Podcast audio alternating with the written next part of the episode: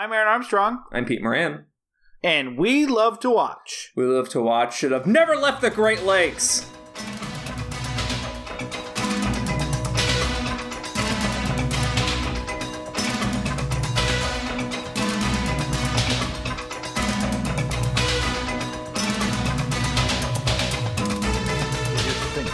Just don't feel safe around this guy. Can we call the police? He's great. He's so good. Um, I, I paid more attention this time around just because I, like, I had seen him on. Well, I guess I had, I'd watched all Joe Pera. He's on Joe Pera. He's um, really good in Joe this. Pera. He's so good in Joe Pera. It's our first week of February 2021 for We Love to Watch. We're a movie podcast. We pick a theme. We do movies over the course of uh of over the course of the month around that theme. And if we remember, we compare and contrast. And um, much like Hollywood, we are following our sequel with another sequel. We did another. We did a Winter's Lovecraft, which was a sequel to our previous Winter's Lovecraft, which was a sequel to our or a, a, re, a remake reimagining of our Summer of Lovecraft uh, in 2018. Holy shit, 2019? yeah, it was like it was like Snow White and the Huntsman. Yeah, and exactly. Chris Hemsworth was there. It was great. Um, and now we're doing another uh, Groundhog Day month, which feels more thematically appropriate that we're back to every February doing a Groundhog Day month. Uh, we thought about doing another episode on the movie Groundhog Day, but unfortunately, there's a lot of time loop movies that we wanted to get to, so you are saved uh, any of the stunts we pulled last year that may have lost us uh, audience share. Hey, Aaron.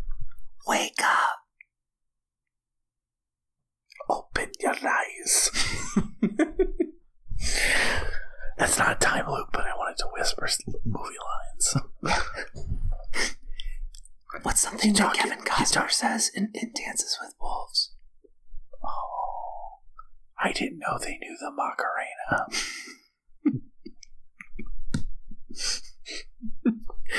Keep stepping on my fucking feet.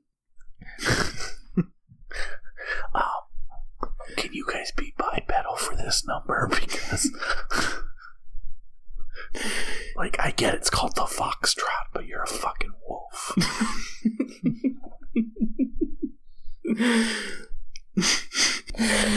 So, uh, Aaron, what are we? I think, hold on, I think we may have stumbled into something of a fertile crescent.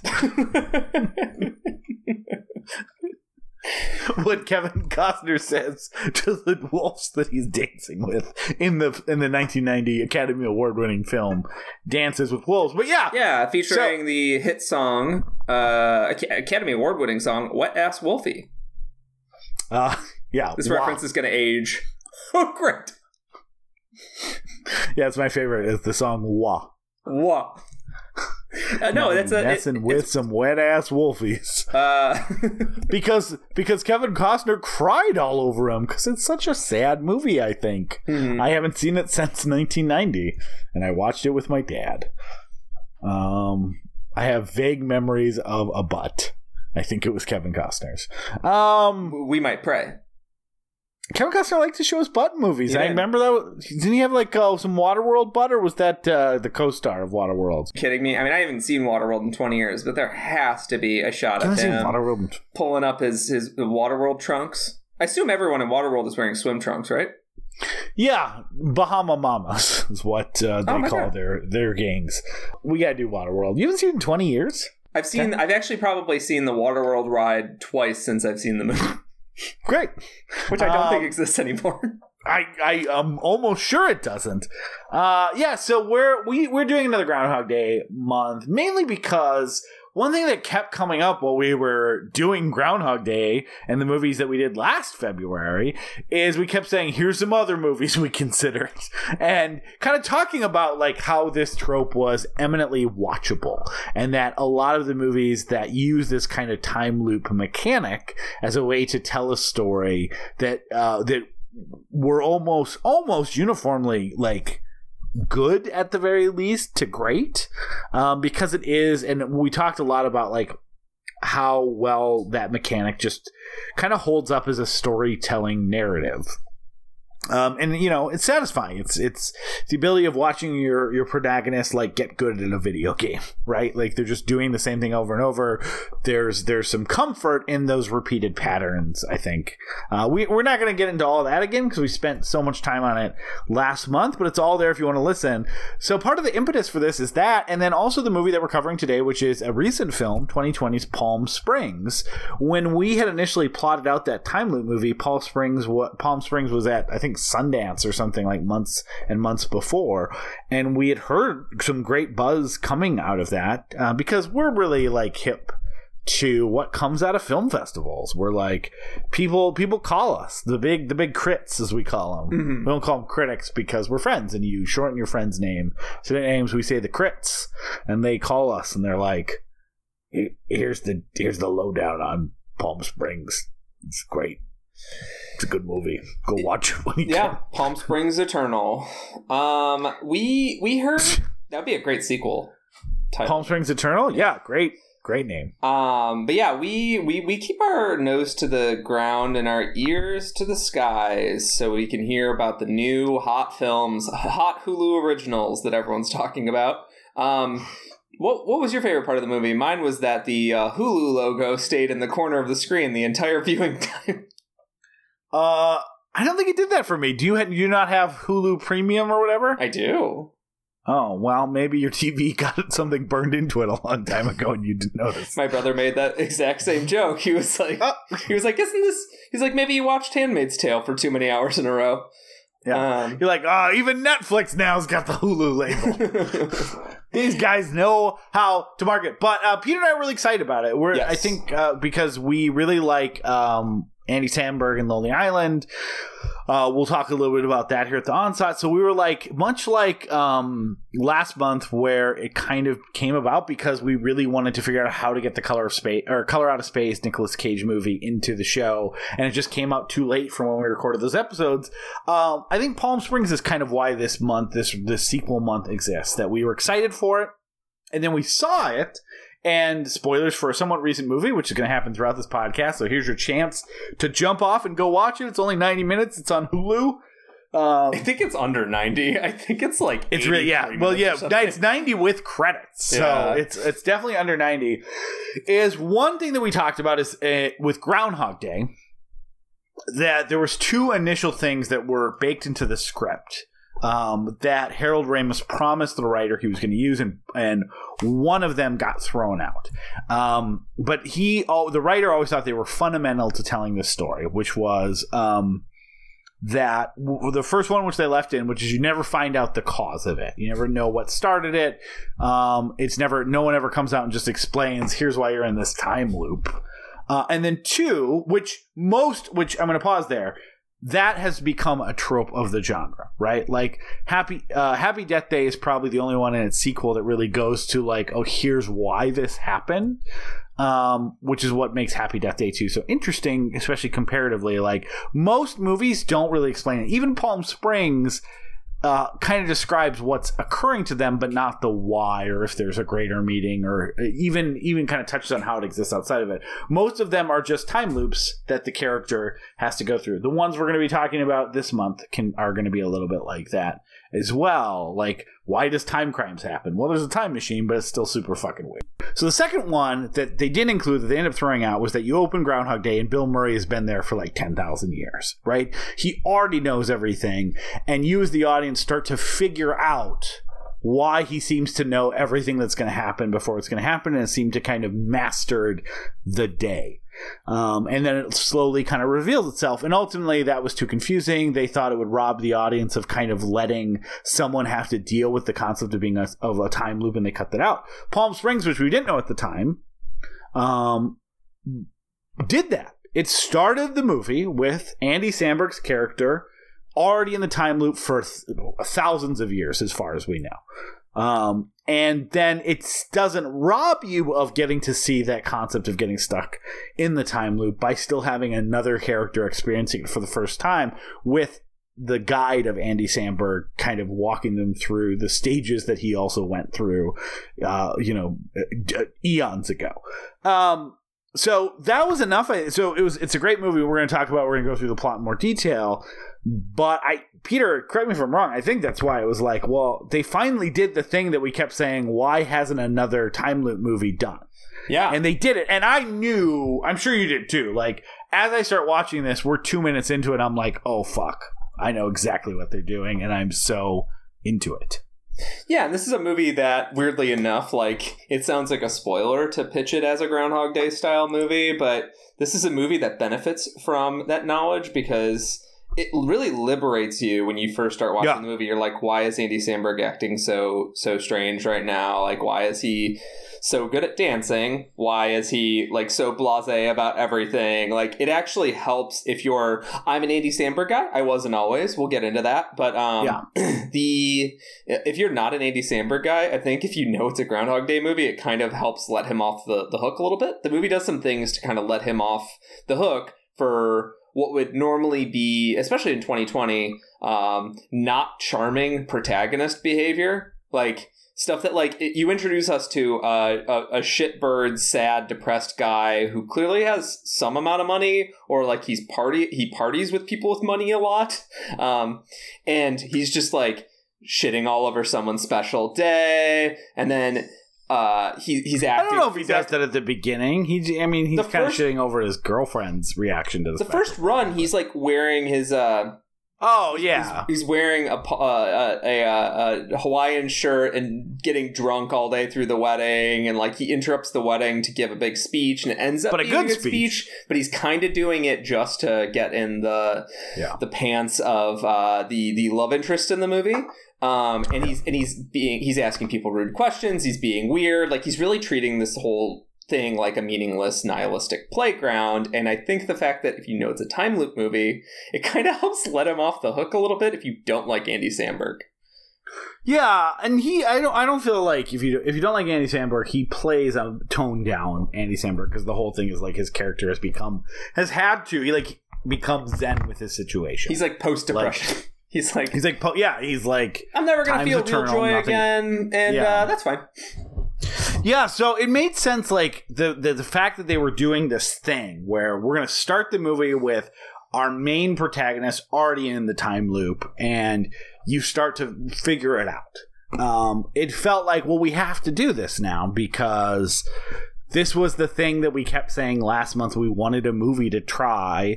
They did try it. It was so i think it was sold for a record at sundance where it was sold for like 22.5 million dollars. Yeah. The budget of this movie is 5 million.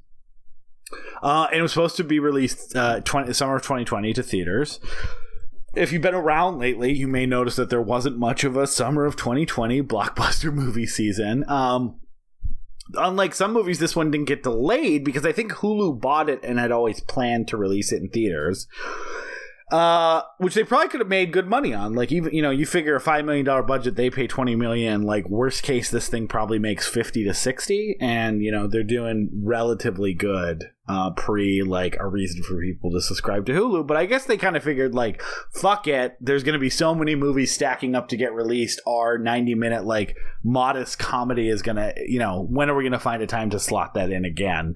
And the numbers um, for this is so go- are so goofy, and like they're still trying to figure out how metrics work for this. That's why Netflix yeah. is so cagey about their numbers. Is they're like a million zillion people watch The Old Guard, and you're like, okay, so they're saying it's a hit. Whatever numbers they provide have absolutely no value, but they're saying it's a hit, yeah. which does have value because that means they might make more of them, or that might mean yeah. that the the creator uh, gets to, uh, you know, the director or Charlize Theron gets to, you know, make more projects that they like. Um, but like with something like this, it's literally like the goal is not uh, number of signups necessarily. The goal is like weird because it's like, did when did enough people watch this movie and then not cancel their Hulu account for a month? Like the metrics get very complicated with streaming because it's not just like we want as many watches as we we can because like if if people are signing up and immediately going and revolving out the door like those watches don't have value because you got one month out of them instead of years out of them. Yeah, and um, and it was great because you know you some studios did realize uh, last year, um, especially that like hey people don't have movies to all talk about on twitter and other and facebook and stuff like that. So let's release some of them that don't make sense to hold on to. Like i get why you wouldn't want to release the new bond movie or wonder woman 1984 something that's going to make 500 million dollars at the box office. Like you're you're going to suffer releasing that on on video on demand. Like i wish they would anyways because why the fuck not at this point? But um regardless, like you're you, it is true that you're going to have less of a box office. Um, but this one, I I can see way to be like, you know, holding on to this one for three years doesn't make any fucking sense. Like, let's give people a, a, something to talk about. Let's uh, give people something to watch on Hulu in a competitive uh, streaming situation. But selling a rom com right now uh, to a major studio is very tough, and like weirdly enough, streaming is now kind of the home to home for rom coms. Yeah, for rom coms. Yeah, we talked about that during the Harry Met Sarah, Sally month. How like rom coms don't really exist in a theatrical what is, sort of. What is the Harry Met Sally month? Or excuse me, the um, a movie we haven't covered on the show. in the uh, Meg Ryan Tom Hanks oh, month, yeah. we talked extensively about the sort of not quite death of the rom com, but like the recontextualization of the rom com. And now, if you, if you watch a good rom com like Lovebirds or whatever, you probably watched it on Netflix. Yeah, uh, well, that's where a lot of like the "To All the Boys I Loved Before" and like some of those, it seems like they all kind of go there. I guess like the one exception that would be like "Crazy Rich Asians," like was a huge was a huge hit. Yeah, um, but that was almost like marketed as a, an award season thing, which is uh, you know arguably a, a, a different sort of beast, right? Yeah, yeah, so uh, it made sense for us to come back and do this this movie, which we had wanted to kind of do last February, and also, as we said many times, there was a few in our bag that we kind of like. This was, I think, last February. This was probably the hardest month to pick. Um, when we've had this hard of decisions in the past, we just end up doing double months, uh, um, like we did with screen makes and Lovecraft adaptations. and yeah. but this but this one was tough. And so this month, not only we're going to kick it off with Palm Springs because it makes sense to kick it off with the one that this is the reason we're doing a sequel month so close to the last one. But then we're following up with some movies that we talked a lot about. We're going to do um, Source Code and Timecrimes, uh, two movies that uh, got a lot of airtime from us as almost picks last year. And then uh, we're doing a double feature to end the month, which uh, we I don't like we didn't I, this was not something I think we talked about all last year, but it is um uh the other two movies from uh the directors of the movie Spring, which we did in our uh, Love and Monsters February it was 3 or so years ago. Um and that is Resolution and the Endless, which uh, is not only a time loop movie, but is a time loop movie that kind of goes across two separate movies. So uh, we'll we'll we'll stop it there, but because uh, I don't want to reveal everything that's going on in those movies. And it's but, also sort of a cosmic horror thing. So we're gonna, yeah. we're gonna get a, even even more Lovecraft into 2021, which is fun. Yeah, so m- both movies we love by filmmakers that we love. Uh, so excited to wrap up the month there. But yeah, we're on Palm Springs. I think the way that this makes sense to start, Peter, is to talk about Lonely Island because we, we haven't done a Lonely Island movie, which there's now a lot of actually, or at least like when I say Lonely Island movie, I just mean that like the three people, Akiva, Jorma, and Andy, are involved in some capacity or has a sense of their sensibility. So that can mean something like this that is produced by them and uh, produced by the three of them, as well as starring one of them. It can mean something like uh, Hot Rod or Pop Star, where they had a lot more like active, like those are like more Lonely Island. Lonely Island movies, but I also would count stuff like Brigsby Bear and you know things like that, where they uh, a friend of the like they produced it they helped write the story and a few other things like they are just very like prolific um and while Andy Samberg is the most uh, probably recognizable to the average person, um, I I just I really am a big fan of what they've been doing. I mentioned this a little bit uh, in our 29 or best of 2019 episode at the beginning of January when I had a, a movie that's very much a Lonely Island movie uh, in the top 10, but um, that that like they they just are so interesting in that like as a group, their sensibilities are all about like the uh, the parody of of of masculine of the kind the concept of like masculinity in in in this day and age. Like that that idea that like there is this i that that that masculinity is a farce and a joke and they and but they but a lot of their material like hot rod or pop stars this idea around um, what it means to be a man quote unquote based on our kind of like toxic culture and then kind of helping to redefine like the emptiness and the bullshitness of that concept as well as their other big topic which is fame.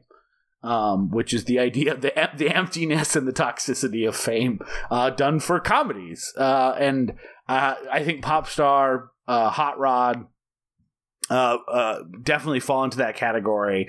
But then I, I think a lot of their other non Lonely Island work that has like Lonely Island components, like a MacGruber or like uh, like this, just has like a I don't know, like what would you call this comic sensibility? Like it's not in this in this particular context, like it's not parody. Um, but it, it has something that just makes me laugh so goddamn hard. It's like And I think vulgar clichéist where like they're they're like so willing to revel in the cliche but also like make a f- an absolutely filthy inversion of the cliche like a second later. Um, Yeah. like that's how that's how I think of Hot Rod, where Hot Rod Hot Rod will be incredibly sincere for like a moment, and then a second later completely clown on itself for being sincere, but like it still has the sincere moment. but it's still so it sincere. doesn't feel like a, an outright parody where like there's no moment in Young Frankenstein where you're like, I I feel your your tr- your struggle your struggles here, but there are or yeah, small or I hope I hope Gene Wilder and Teri Garr end up together. Yeah, you don't think n- that. that's not an airplane. Doesn't That's not Young Frankenstein. Whatever. Yeah. But there are moments like that in Hot Rod. Little small moments where you feel for the characters, um, and like it's not quite the Step Brothers thing where it's like a, a sort of pure absurdism. Like there's there's there's moments where they want you to jubilantly have fun. Like there's the there's a, a musical sequence towards the end of Pop Star where the the gang is kind of back together. Um, Oh, and that's yeah. supposed to be like an outright like pa- party in your brain moment where you're like, oh shit, this feels really good. Like this was a little bit of catharsis. I didn't expect this movie to make me feel that way. the the general like humanism they have for their characters like I think is is what separates them. Like I think the the the other big two thousands like movie comedy aesthetic, the the Adam McKay Will Ferrell thing is like the perfect the perfect analog because uh, there's a lot of that I like, which you know I like those movies, but I don't think like there's not a humanization of Ron Burgundy. There's just a you make him a little less shitty. He gets the girl, and we can tell jokes and and do whatever. Like I do feel like all of Lonely Island's um and Lonely Island adjacent products treats their characters with a sense of like respect and humanism. Like even MacGruber, um, uh, which I think is the closest to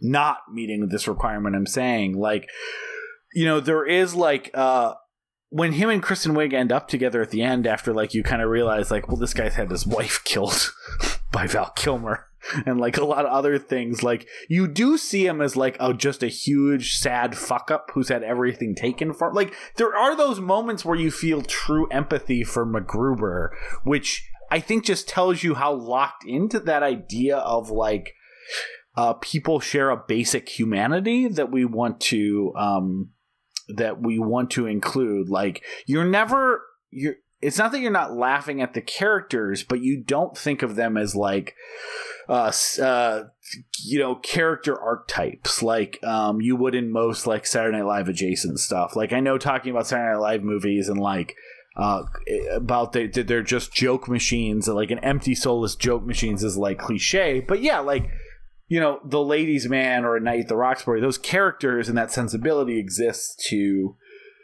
to laugh at them and to see how many funny jokes they can say.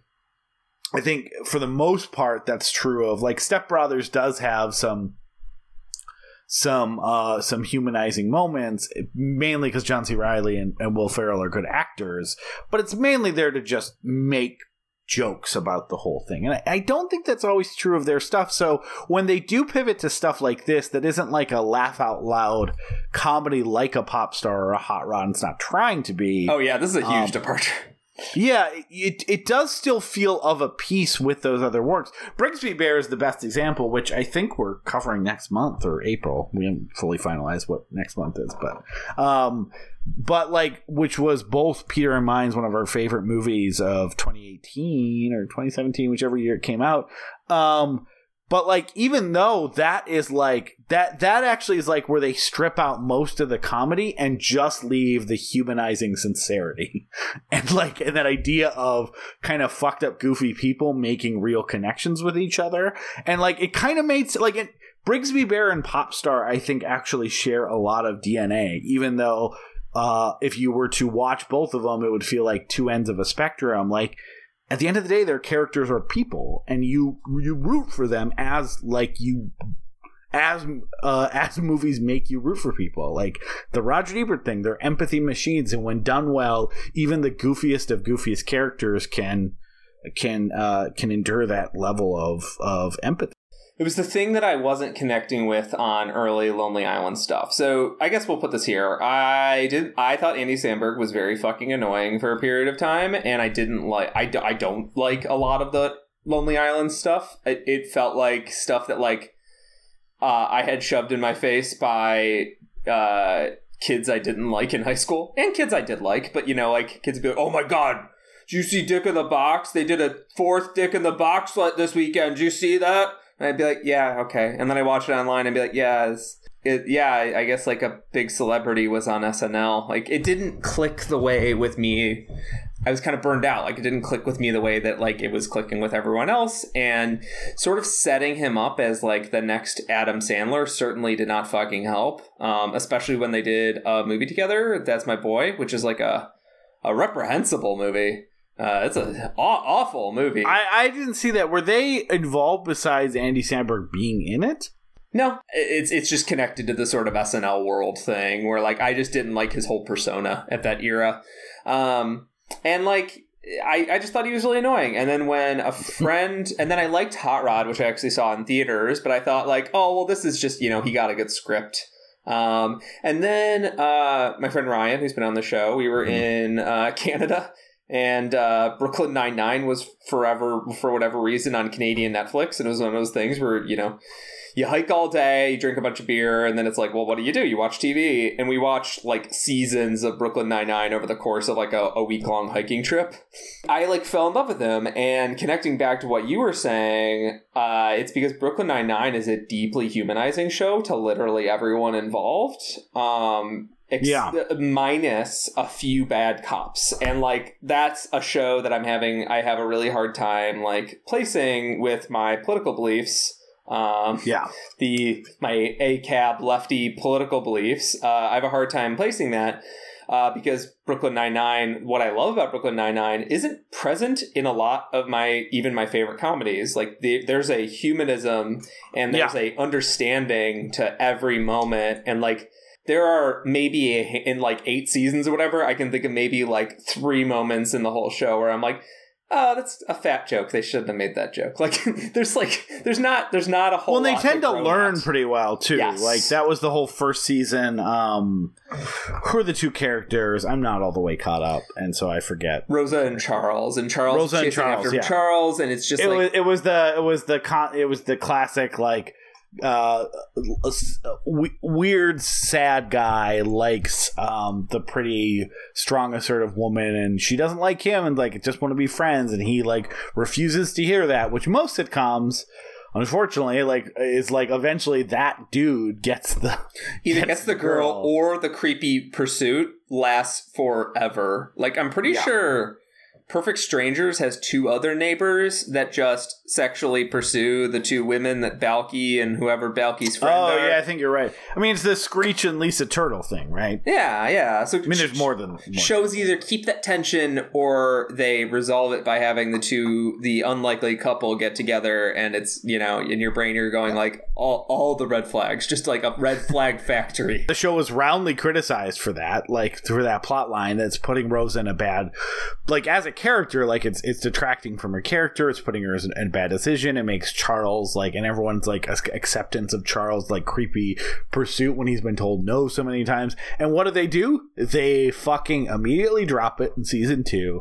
and he apologizes to the character for that behavior like owns it in like a real way, doesn't make excuses for it, and it's like, hey, uh, why can't more shows do that? Like, why why is Matt Groening doubling down on like you know, uh, no, all uh, all uh, everyone's just mad at me because I have all this money, and everyone says Simpsons is offensive. George W. Bu- George H. W. Bush said Simpsons is bad. So sorry, Hank Azaria is is, is going to continue to voice all of our people of color. Yeah, like like that kind of like defiance and um and like any criticism, like all criticism of him and his art is equally invalid, which is like what so many of uh, so many people peter and i have talked on the show that we've liked where that ultimately like turns us off where you realize like they just can't separate like crit like bullshit criticism with valid criticism and understand like the valid criticism is a lot of times there because hey this thing that a lot of people love you're being shitty about something or treating someone bad and and i know like brooklyn 99 is not is lonely island adjacent as opposed to like a Lonely Island product. But yeah, everyone listened and everyone got better. And like, and it's his vehicle, and he's very responsive yeah. to fans. And he's been the one saying, like, the show is basically on hiatus until we can figure out how to proceed forward yeah. with, yeah.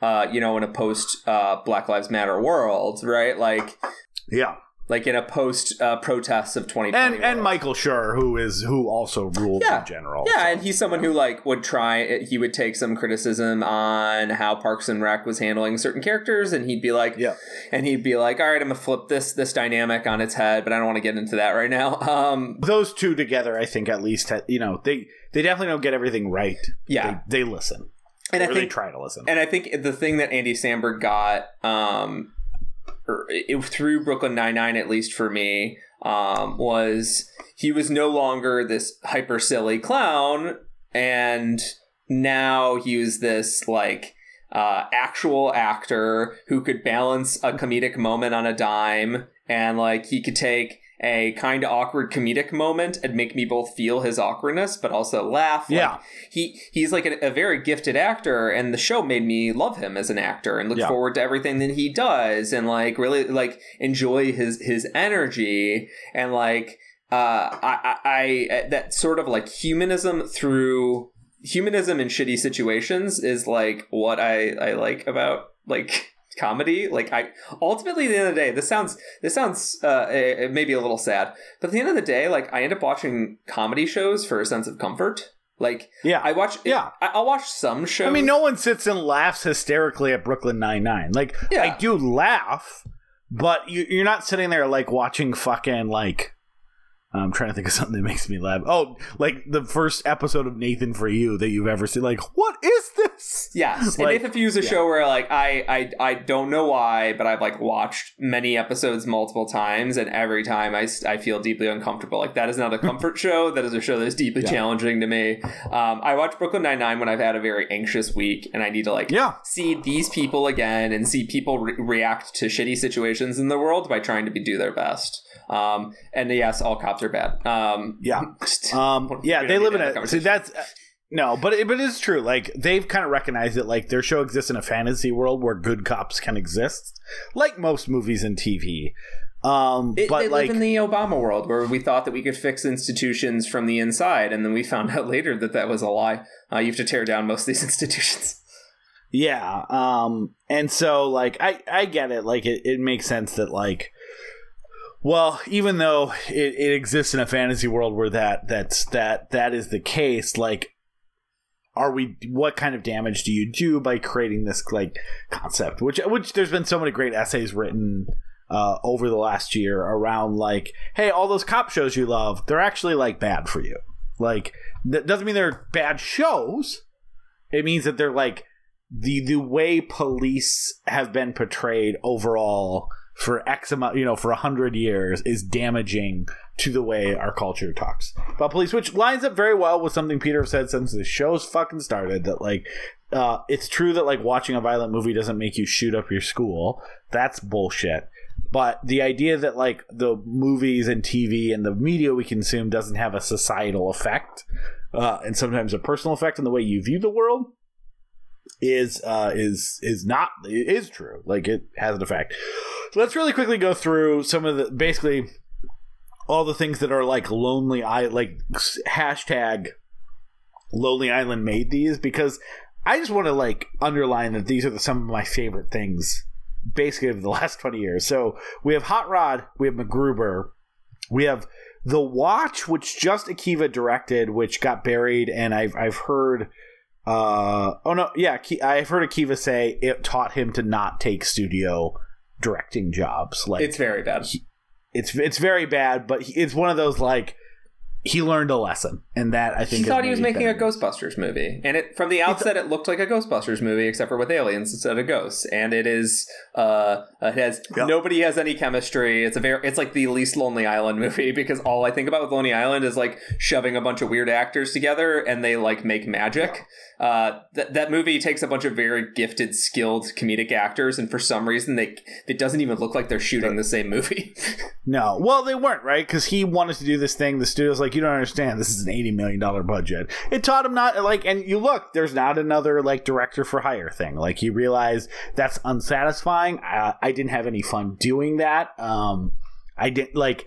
I would rather make stuff that I care about, and I think all three of them kind of agreed after that. Than to try to get rich making shit that you fucking hate as a, as an art product and hate as an experience. So, um, you know, I think they've definitely learned from that because there there's nothing else like the watch in their filmography. But anyways, um, we have Popstar, Never Stop, Never Stopping. One of the best uh, comedies of the past. 20 years. We are we are doing that on the show at some point. I cannot wait for that day. It is it is uh, honestly like a modern Spinal Tap. Like it's uh, so Brick, good yeah, Brigsby Bear, which is the movie according to Letterbox I've watched the most. Um, at least since I started logging stuff on Letterbox, Um, even over kid stuff, uh, which tells you how much I watched that movie, and I love that movie, and I can't wait to talk about that. Uh, the unauthorized Bash Brothers Experience, which is the movie I mentioned was on my top ten from 2019. I've I have listened to the soundtrack and watched this 30 minute movie so many times. Um, Palm Springs, uh, which we're going to talk about today. And then I should mention the TV show they had the most involvement with, which I totally forgot about coming in to record this, Peter. But it's probably the TV show I've watched most uh, in the last year. I just keep watching it over and over and over again. Uh, and I now think in its phrases and memes. Do you know what I'm talking about off the top of my head? No. I think you should leave. Oh, yes, yes, yes, yes. I didn't know that they were involved in that.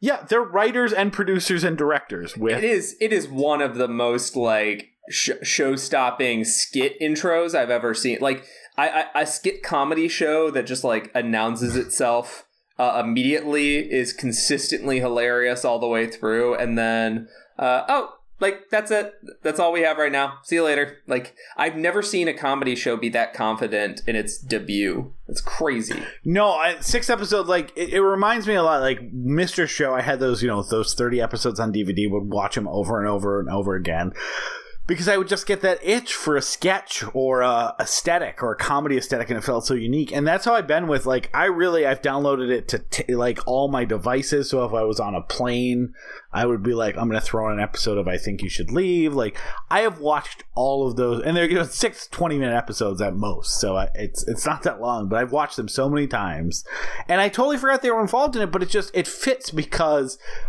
uh, it's it's definitely Tim Robinson's aesthetic combined with Lonely Island's aesthetic, but Tim Robinson's whole like I you never watched Detroiters, right, Pete? I watched a couple episodes, but that is a good example of like a, a, a ridiculousness that's even more in some ways. Uh, it, it's like not quite MacGruber level parodies, but like it, it's on the it's operating on like the hot rod level of reality. Um, for the most part, but it still manages to fully humanize the characters. And everyone's nice. Like t- the thing that I think Lonely Island figured out is that like it's not good to make your um your comedy leads um uh, misanthropic, uh, misogynistic, like race like accidental racist like we laugh at like will ferrell in um anchorman or talladega nights and we're laughing at like these like um these like a, a, a, parody approximations of like a misogynist racist 70s news anchor or like a red state car driver who has all these like terrible opinions on everything. And like lonely island doesn't do that to its characters. Like it always you know just kind of treats them with like hey, we may do stupid things and freak out and like, but like, we're not racist. We respect women. We like, you know, and that's that's a good point. If I can interrupt, like, yeah, yeah, a really good point. Like Talladega Nights as an active seething hatred for the South. Um, yeah. like a very like neoliberal active seething hatred for the South. Um, which doesn't mean it's not a funny movie at times, but like, uh, they they looked. At It's at, me. Adam McKay looked at Bush voters or what he perceived as Bush voters, and he said, especially like Florida Bush voters being on TV, being like, "I just don't trust Al Gore," and he turned that into yeah. uh, a, a, blew that stereotype up as like an act of revenge. Um, Pop star does not hate Justin Bieber. It it, no. it has no seething hatred for Justin Bieber. It thinks that it thinks that like the modern pop landscape is insane and what and, and the, the, the creatures that it helps create like justin bieber are insane. But it doesn't have any seething hatred for for those people. It actually finds it finds a lot of sympathy for like people that yeah. have to live in this like bubble uh, of weirdness where like your every failure is is is blown up out of proportion and your every success is like just keeping you afloat. Bash brothers experience doesn't hate mark mcgwire or jose canseco it has a ton of sympathy for them. Yes. What what what I think Lonely Island hates is, um, which I said at the onset of this, what they really hate is like toxic masculinity and fame, and they think both of those things are poison, and they make movies and songs um, about those two topics for the most part. Like that is that is where like their their um animosity is directed to. And you see that in most of the things. Like Hot Rod is someone grasping at fame. MacGruber is someone grasping at, you know, being the the best uh, secret agent bomb diffuser in the world. Um, and trying to live up to the concept of the type of type of man who would be that person. Same with uh, Andy Samberg as like wanting to be in Evel Knievel approximation to impress his like toxic father who doesn't respect him because he's not quote unquote man enough. Like pop star never stop never stopping is about like uh, Connor for real who is like who whose fame has ruined his fucking life and his only friendships that matter all while like trying to be like um you know this this hip version of a of a of a what the media wants a uh, male celebrity to be and like you like on and i think that that's where the aesthetic matches with i think you i think you should leave which is essentially a a show about like people who like no one it doesn't hate anyone i think you should leave it is like a very specific oh, which baby Oh, that fuck world! Fuck that baby. baby. Fuck that baby. Jar- Jarvis Travers or whatever. Jarvis Harley. Jarvis Harley, yeah. Um, but what what it is, it's just a specific type type of like rep- repressed Midwestness that I recognize, which is that's Tim Robbins' aesthetic. Like, how do I be?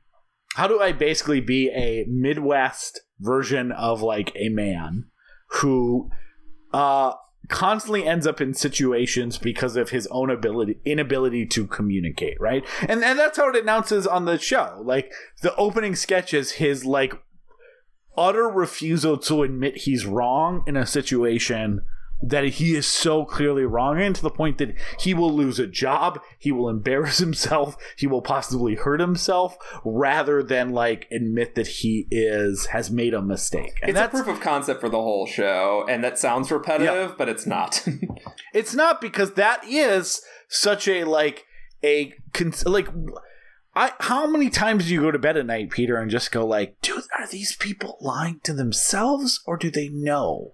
Like the amount of people in this country that constantly you're like, why do they keep doubling down? Like, how many debates have you had about politics or something else where it's just like, you can't believe that. Like, you know that's not true, but why? And like, I think Tim Robinson, um, in both I think you should leave and Detroiters has like tapped into that, and I think Lonely Island's aesthetic of like humanizing that idea of a culture that makes you think you're supposed to behave a certain way and the comedy that ensues as a result of that um has like those two things are just a perfect match that I never would have guessed on paper. Yeah, exactly. And like, if you don't mind, um, I'd like to I'd like to sort of transition to what this movie is doing and talk about uh, Cristin Milioti before we yeah we get we transfer over. Um, so what this movie is doing is at first it just seems like it's a zany fun comedy that's playing with the concept in a more with a bit more of like a modern comedy sensibility where like Bill Murray's comic sensibility is yeah. is very much of a different misanthropic. Generation. I'm not saying yeah. it's not funny anymore. It's very funny. I watch Ghostbusters at least once or twice a year now. Um, still, still my favorite movie. I used to watch we're it four times about, a year, but we're going to talk about what a fucking weight that is around my neck. But I don't know what else to say.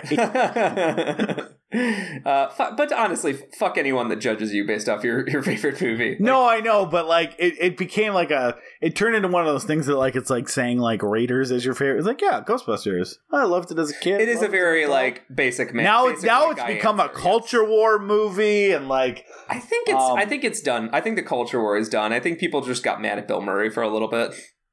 Oh, I don't mean that. I mean like the toxic reaction of like fandom. Oh to, like, oh, yeah. Oh yeah. Like it, it became a thing where like I had to spend a year where people just went, you know, Ghostbusters isn't even that fucking good. I don't know why all these people like just people just shitting on my my which is fine. No one needs to like it as much as I do. It's fine. And Ghostbusters 2016 is also on that top 10 letterbox which I've shown it to my daughter. I fucking love that movie. Yeah. That movie's great. It's a movie that needs um, to exist but like it, like it definitely revealed a toxic underbelly of like just i mean it's it's fandom in general like it's dudes who like shit and they're garbage and but like yeah so as a result ghostbusters became this like saying that you like ghostbusters is like but like not like not like angry video game nerd likes Ghostbusters, dude. Yeah, like, I just like the. I like that they have proton packs. It's very funny. I like the idea. I like I like, I like a horror comedy that is gorgeous yeah. to look at and and is stacked with uh, charming low key actors. It's like a comforting movie to watch. Yeah yeah. So, but, uh, anyways, so but yeah, you're right. He is. It, it, it, does make it seem like I mean, Bill Murray's whole thing is like I'm a misanthrope who sees humanity as less than me, which actually like is a genius thing for Lonely Island to comment on because that's like his own whole persona. Groundhog Day is one of mo- his most famous roles, and that's the opposite of the way Lonely Island sees the world. Yeah, and and the way that this movie begins is essentially our character Andy Samberg is is is like he's post depression almost like he's he's in yeah. he's in the the, the throes of just accepting a sort of nihilism about himself, but like he's incapable of dying. So like, uh, and he's he admits that he's tried to commit suicide in kind of every way you can think of. Um, and that's like part of the darkness at the core of the beginning of the movie, but that also means that he has that Bill Murray thing where you're like, oh, this guy like doesn't care what anybody. The thing people love about Bill Murray, like he doesn't care what anybody thinks about him. He's doing these bits mostly to make himself laugh. Like, yeah, that's that's kind of the thing, right? So, uh, that, that you think like when the movie starts, you're like, oh, this is gonna be a fun, zippy, eighty minute. You know, it'll be like Hot Rod. Like, yeah. it's gonna be a bunch of funny comic set pieces, and then he's gonna find a magic switch, and and then the movie will be over. Um, but instead, it starts there.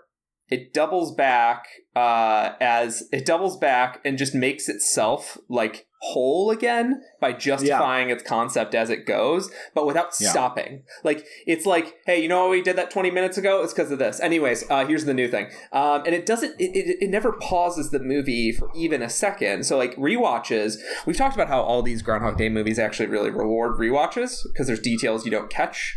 Um, this is a movie that intimately rewards rewatches because when you watch it a second or a third time, that that opening twenty minutes, you see how delicate the script writing is. Yeah. How they're establishing his depression in a way that you wouldn't catch on a first glance, even if you you already kind of know he's in the time loop. Um, yep.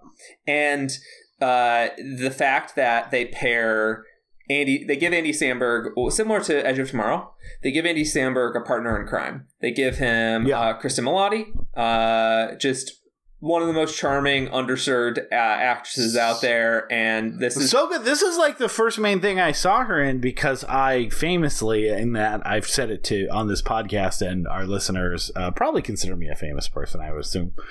Um, Huge. so, sorry, I'm laughing Hugely at how famous. fucking dumb I am. Um, I'm not famous, but you're famous. Yeah, I mean, you know my dad. He was on the radio. Well, your name also comes up first in the intro. Yeah, alphabetically. Well, I- You get to say you get to come up with a tagline every week. yeah, but at, at most, I'm like the SNL announcer guy. That guy's the best guy. He's been there most of the time until recently. Till Darrell Hammond took his job. Till Darrell Hammond did a bad job. that guy can do a million voices except the one we needed him most. Yeah. Um. So Cristin Milioti, yes, uh, she she did not watch. She she you didn't finish How I Met Your Mother. Yeah, I didn't watch the last two seasons because I fucking get, like was was an anger quit show for me. Also, like at a time that I learned, like you know, if you are hating every episode of a show, you could just stop watching. It's a great. So I quit at the seventh episode, but I I did miss like even though I'm glad like that ending sounds like complete fucking bullshit. Uh, I did hear like part of the reason that everyone was so upset about the ending, besides it just being bad, is that they actually somehow introduced a mother who the audience absolutely fell in love with and were rooting for, which is tough when you've been a, a show for nine years and you introduce the mother in the last season. And uh, you know, seeing this movie, it's like, oh yeah, I can totally see why uh, why uh, an audience would fall in love with her because she is so goddamn good, and they don't they don't make her like you. I think Peter, you brought this up, which I agree with in, in Groundhog Day, like. Andy, Andy, um, uh, Andie MacDowell, because of the nature of the repeating day, you almost have to show her in like this this kind of perfect inhuman light but on top of that she also is just always playing second fiddle to whatever bill murray's doing because because bill murray's in the time loop and has a lot more control and understanding of the situation he he has he just it's an unfair playing field that he's in compared to andie macdowell and Annie McDowell's character still works because she's like this ray of shun- sunshine that like uh, has a pragmatic optimism in the way that she sees the world that still cuts through and makes her seem less like a, a window dressing in the movie, but a, fully fleshed out character. Where this movie, Peter has the advantage of letting uh, Kristen Milani's character not only um, take the movie over from Andy Samberg at many times, but not have, but be able to wrestle with her uh, struggles and foibles and mistakes and all the other things that she needed to learn on the, on her way to get out of the time loop. Yes, exactly. And and I want to I want to pause real quickly because like yeah, there's a reason people are just in love with her and want to see her succeed and and I think that's a big reason why this movie blew up a little bit is because people just she she had bit parts on TV like in Sopranos, she has a few episodes. She's super funny in one single episode of 30 Rock, like funny enough that I I quote her character uh all the time. Um and and uh she is There's just this moment where Liz is like talking to her and she's like, and stop doing the sexy baby voice. And she goes, I'm a very sexy baby. And I say that all the time. uh, it's honestly like one of my favorite episodes of TV. Um, but she's uh, she's great. Um, and she she's had a few bit parts, but she's honestly I was watching this movie and the note I took is is this the first time Cristin Milioti has been allowed to have fun? Because in Wolf of Wall Street, she's the beaten, forgotten first wife of uh, M- Mr. Wolf, uh, whatever Leo DiCaprio's uh, character's name is. Um, in How I Met Your Mother, she you, you were wise to stop watching How I Met Your Mother because the last two seasons are fucking abysmal. Um, and uh, yeah, I mean, I read about him enough to know, like, to to high five myself as a good choice, Aaron. Yeah, because it still frustrates me six years later because it was a show that like I was fairly fond of, and then Oh, yeah. I realized in the last couple seasons I was like, I was like, oh, these these creators do not have anyone's, these creators do not have my best interests at, at heart. Um, Um, also, also a very good show that like constantly, as I've as I've like remembered and rewatched a couple of the early episodes, like that that doesn't uh that does not care about people's underlying humanity in any capacity. there's a lot of there's a lot of gay jokes. There's a lot of um, But it's just- being it's a womanizer jokes. There's a lot of there's a lot of transphobic jokes, which is very Yeah. weird for 2010 or whatever. like, I mean, I mean, I now pronounce you Chuck and Larry came out in 2008 and was a big hit, so I don't think we need to say. yeah. But weird. How I Met Your Mother was like supposed to be our like cool hip comedy on CBS, and then like it's the neoliberal one where like it fooled me in the Obama era or the pre-Obama era. Yeah, and like she's good in Fargo, but she doesn't get to have any any damn fun. Um, and like this is, and I and like she's good in Venture Brothers, right? So I guess Venture Brothers maybe the first time that she's allowed to like do something do, do something fun. But like on I've not seen it. on screen, this is the first time I've seen like Cristin Milioti playing a character that's roughly a human character, um, using her actual face. And uh, actually, like seeming like she's like she gets to be charming and be in a rom com that like is deserving of her. And the fact that they wasted her in HIMYM in in such a like grand fashion is something Yeah. that like uh, those creators can never be forgiven for. I'm very glad that How I Met Your Father or whatever that the follow up show fell apart because Yeah. like that would just be one more way for the that, that those creators to to absolutely ruin me and then also waste a bunch of Greta Gerwig's time. Yeah, I mean it. It uh, it definitely seems like a character they introduced only for her to be trampled over to get to like part. The reason I quit the show is because I was so fucking sick of Ted and Robin. Ted and Like, by season seven. It's I was like, this is toxic. Like, this is bad. Like, at that point, I was like, just uncomfortable. Like, everything about it was bad. I, the only character I still liked on the show was Marshall. Everyone else I actively disliked, like, especially Ted. So at that point, I was like, well, why am I watching this? Because I no longer am rooting for, for Ted to find, you know, to meet the person that he loves or, or like, I just, I want him to die in a ditch. So, um, why am I wa- why am I watching this again? So I get to see Jason Segel. Like that's a worthy goal, but um, I can I can just watch Forgetting Sarah Marshall over and over and over again. Um, but yeah, like as I think it's time to get to the movie because we're already kind of there and we're obviously excited to talk about. It. But I'll say like I think part of the reason like these are the movies I keep returning to, and we've said it a few times now. It's worth underlying as we get into to this, especially as it relates to. Um, I was about to call him J.D. Salinger, but I'm I'm pretty sure that's not his name, Peter. Uh yeah, it's not J.K. J- Rowling. It's not J. Jonah Jameson, which is why I think my brain went from that to You're like it can't be anything with. It has a J, but uh, yeah. I'm gonna get it. I uh, now all I'm thinking of is J.D. Salinger, and I again I know that's wrong. yeah. Uh, is it JD name. from Scrubs? God damn it. Uh, JV it basketball team. the third lead in this movie. Mm-hmm. I know the name. I'm not helping you. I mean, I'm gonna look it up. It's fine. Like I can get there. I just wanted you to keep. J.K. Simmons. God damn it. Uh, I, Uh, I say- used to watch Oz. Like I, I knew J.K. Simmons before before he was J. Jonah Jameson. Why does he like J name so much?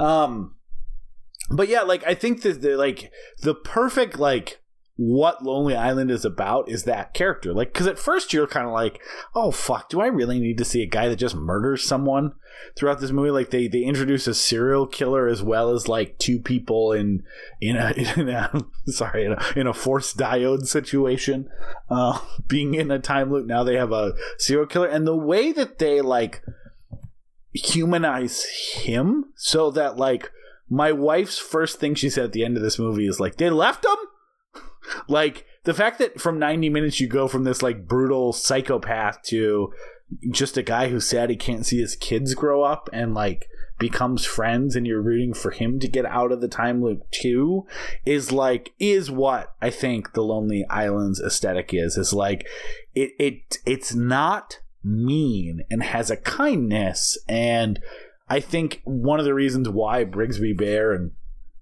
you know, I'll probably say this again next month, but why these movies have become things I just watch over and over and over and over again. Um, and this one now I've already watched two times in three months, and I'm sure I'll watch it again and again. It's because it like I need art and music that like uh, well, music is art. I need art and movies and music that reminds me that like people in the world deserve a certain respect and like I want a level of humanity in it. And that's why like Peter, when turning that kind of Groundhog Day as their head on its head is like m- so much of comedy is about meanness. So even though it doesn't mean I don't like um groundhog day anymore either like one of the fair criticisms of groundhog day is like he just starts acting like mother teresa and it doesn't feel like realistic that two weeks from the groundhog day that he's going to keep acting like that because he's only acting like that within that day. And something that we're going to talk about with this movie is he's like they they don't associate like kindness or good with perfection uh, which is something i think um maybe maybe because they were shittier people and never like um examine their own uh what they are doing wrong that i think 80s and 90s and two, early 2000 movies especially like equated perfection with kindness only. And that idea that like you can be an imperfect person like andy samberg in this movie does not achieve enlightenment. He talks about like all the th- he likes getting drunk he likes doing this um and like the there there is the idea of being a good person who's trying and learning without being perfect all the time or like a saint. And i think that's something that lonely island gets right too. That like um that that being being human doesn't mean always getting everything right always saving the kid that falls from the tree always uh, deferring to you know the person who's uh, uh, bidding on you uh, for your piano prowess at the the state uh, this the city uh, carnival or whatever's going on the night the city party. But it can just mean like oh i'm gonna listen to what this person has to say and like take take their perception and make it a part of my life. And and I, I, you know i think that's why this movie and so much of the other work we talked about just holds up so well because it's like yeah that's what i need more of in reality. So of course i'm going to return to these characters because this is what i want out of the world yeah, yeah, that's a really good point, and it also I think it helps justify what seems in first watch like a clunky thing, which is the sci-fi mechanic. Um, but it it it uh it actually acts as a, a, a, sort of interesting philosophical foil yeah. to what they which I'm really excited to get into in the second because it's it's something that on first watch I was like I like I, I, I like this movie a lot. I would love it if you know the end the third act wasn't uh so I think I used the word contrived or you know like oh interesting. too plotty right? And then when I watched it on a second watch I was like you know but what's the alternative to that sci-fi plot? And like how do you get how how do you you get the characters to an emotional point where where they get without like some sort of grand mechanic where they break out of jail?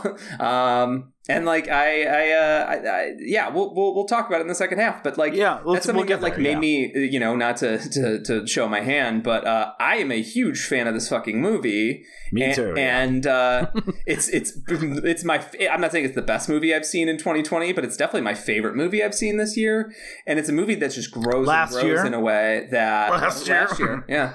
Um, February 2021, Peter. As you know, if you looked at any calendars around here. oh, oh, there we go. I'm looking at my wall calendar that I have because uh, I own a wall calendar, and it says February 2020 at 2021. It's marked off the right amount of days to today's date. Um, it's super weird that you um actually like you you bought that tractor pulleys wall calendar. yeah, yeah, yeah. are specifically about like fulcrums and levers that move tractors through various scenery. Um, I- and the fact that you made like a COVID trip because you couldn't get that online. No, So that's why if you, as an audience member, try to find that online, you can't find it because it's only available in very certain stores. It's weird you went out to go buy the Tractor Pulleys catalog when there's a pandemic going on. Still, I assume. worth the risk. All right, what can't argue? I like to think that you know I'd be hooked up to a ventilator, sitting in my hospital room, and I could just look at my tractor pulley calendar that says February of 2021 and say, "It was all worth it, baby." Do you want to talk about that's the only month it says? Yeah, Yeah. I, I would have to go out 11 more times to get the rest of the calendar. Yeah, it's also weird they release them up a page at a time. Yeah, yeah. Well, they you know they, they don't want to be behind if they they release like a new tractor pulley. Um, yeah, it's like uh, they call it DLC for the year. You want to get the march? you got you got to pay the piper. January and February is base game. You want the all access pass? Sure, we'll mail you. We'll mail you, mail you June on June fifteenth. I'm, I'm, I'm, so- I'm sorry, kids. There's no Christmas this year because there's no money for December. Uh, uh, old man Tractor jacked up the prices on the. Can't you just like add a Santa Claus hat on the tractor? Aw, you idiot. Doesn't work that way. That's an affront to God. You got eggs for brains, boy? Just like your old man. Oh, I'm gonna jump off a bridge. Yeah, let's talk about Palm Springs.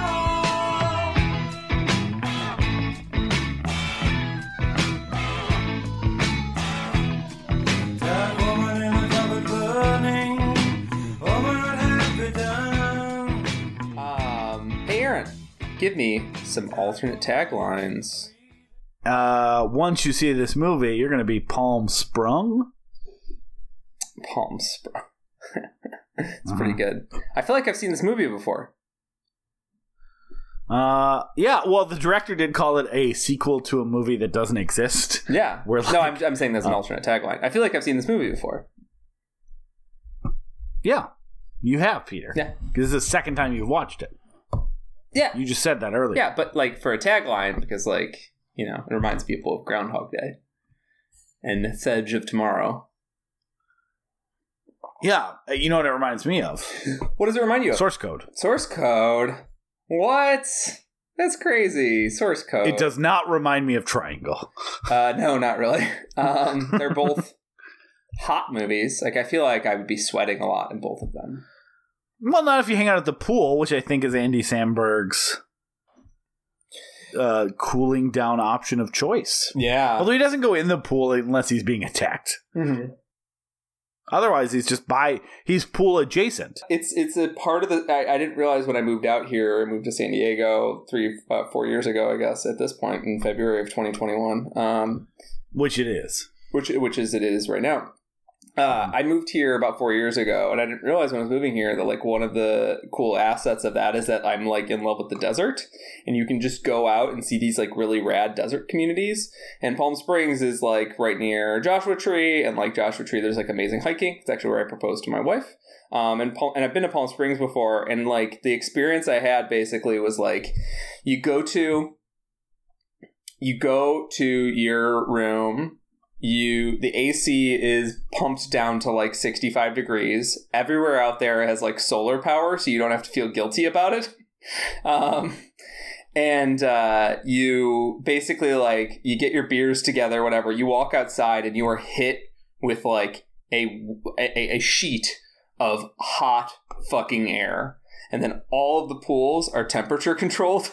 so you just like basically go from like hot bathwater air to to like you know cooler like get your temperature down like uh pool water and you every resort is just like yeah whatever you, we know you're gonna buy a case of beer in town and then bring it in like so just everybody is walking around like andy samberg is in this movie like it would not the amount of drinking he does in this movie does not bat an eye would not raise an eye for literally anybody um in palm springs because like it's essentially a vacation town for like la folks and like Mhm. s- people just go out there to like bake in the sun and get drunk and then uh, have really bad hangovers because they didn't drink enough water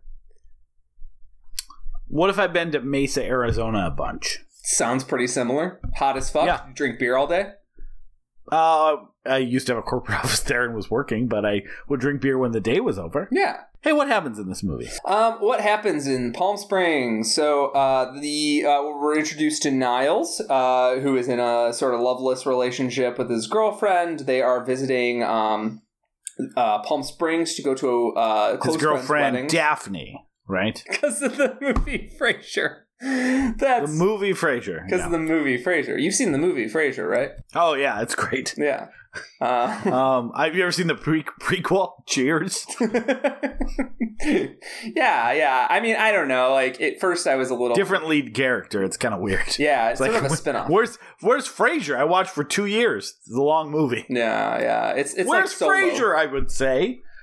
Uh, um, but yeah, so uh, Niles is there with his, his loveless relationship with his girlfriend. They're visiting a wedding. Um, they're sorry, they're visiting Palm Springs to go to a wedding. Uh, clo- I visit weddings. You don't stay the whole time. You just like passing through. yeah, you know, closing time. Uh, this movie actually has a killer soundtrack while we're there. Like crewing Oh Bin. man, it eh, like how fuck. I'll, well, let's get there because I want to talk about the ending song and how like I'm assuming Peter, you got like fucking chills and goosebumps. I did, and then I got maybe cum in your pants a little bit and, too. and then like I always get chills whenever that song plays, but also I get a little mad because it kind of like I've always had like harbor this never will happen fantasy of using it in a movie. Um, and like that's I, I don't even really have aspirations to be a director. I just really want to use Kate Bush songs in movies.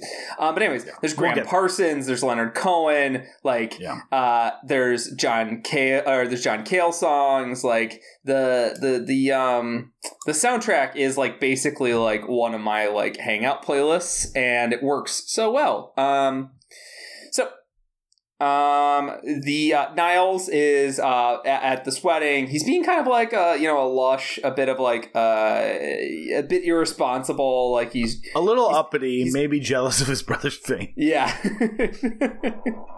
God damn it. We're never getting through this. But he's never he's never uh uh, he's more of a Jungian. His brother is more of a Freudian. Like it's a whole deal. Um, but no, uh, Niles, uh, played by Andy Samberg. Uh, Oh, that's right. His uh, girlfriend's name is Maris. Yes. Stop. Unseen. Stop. If you cover, if you cover, if you put your hand over the TV whenever his girlfriend's on, Maris remains unseen throughout the movie. Stop. Um, it would, would have been great if at the end, though, when he talks about his dog, he's like, I think his name is Eddie. Mm-hmm. Uh, his name is no, because his dog's Eddie- name in the his dog's name in the movie is Fred. Uh, which is, I guess, long for Freddy. Fred, Fred? Fred, Frederick, and Edric. Frederick and Edric. Um, so I'm going to leave the room. you can finish the read. you don't have to leave the room, but it would help. I'm going to unplug my mic. Yeah, that'd be great. Oh, sorry, I didn't. I, I didn't mean you Hold could on. talk. shh. That was the noise of unplugging the mic. Don't ask me any questions. Andy Samberg is Who does good he in the play? movie, and then he he falls in love, and then the movie's over. So there you go.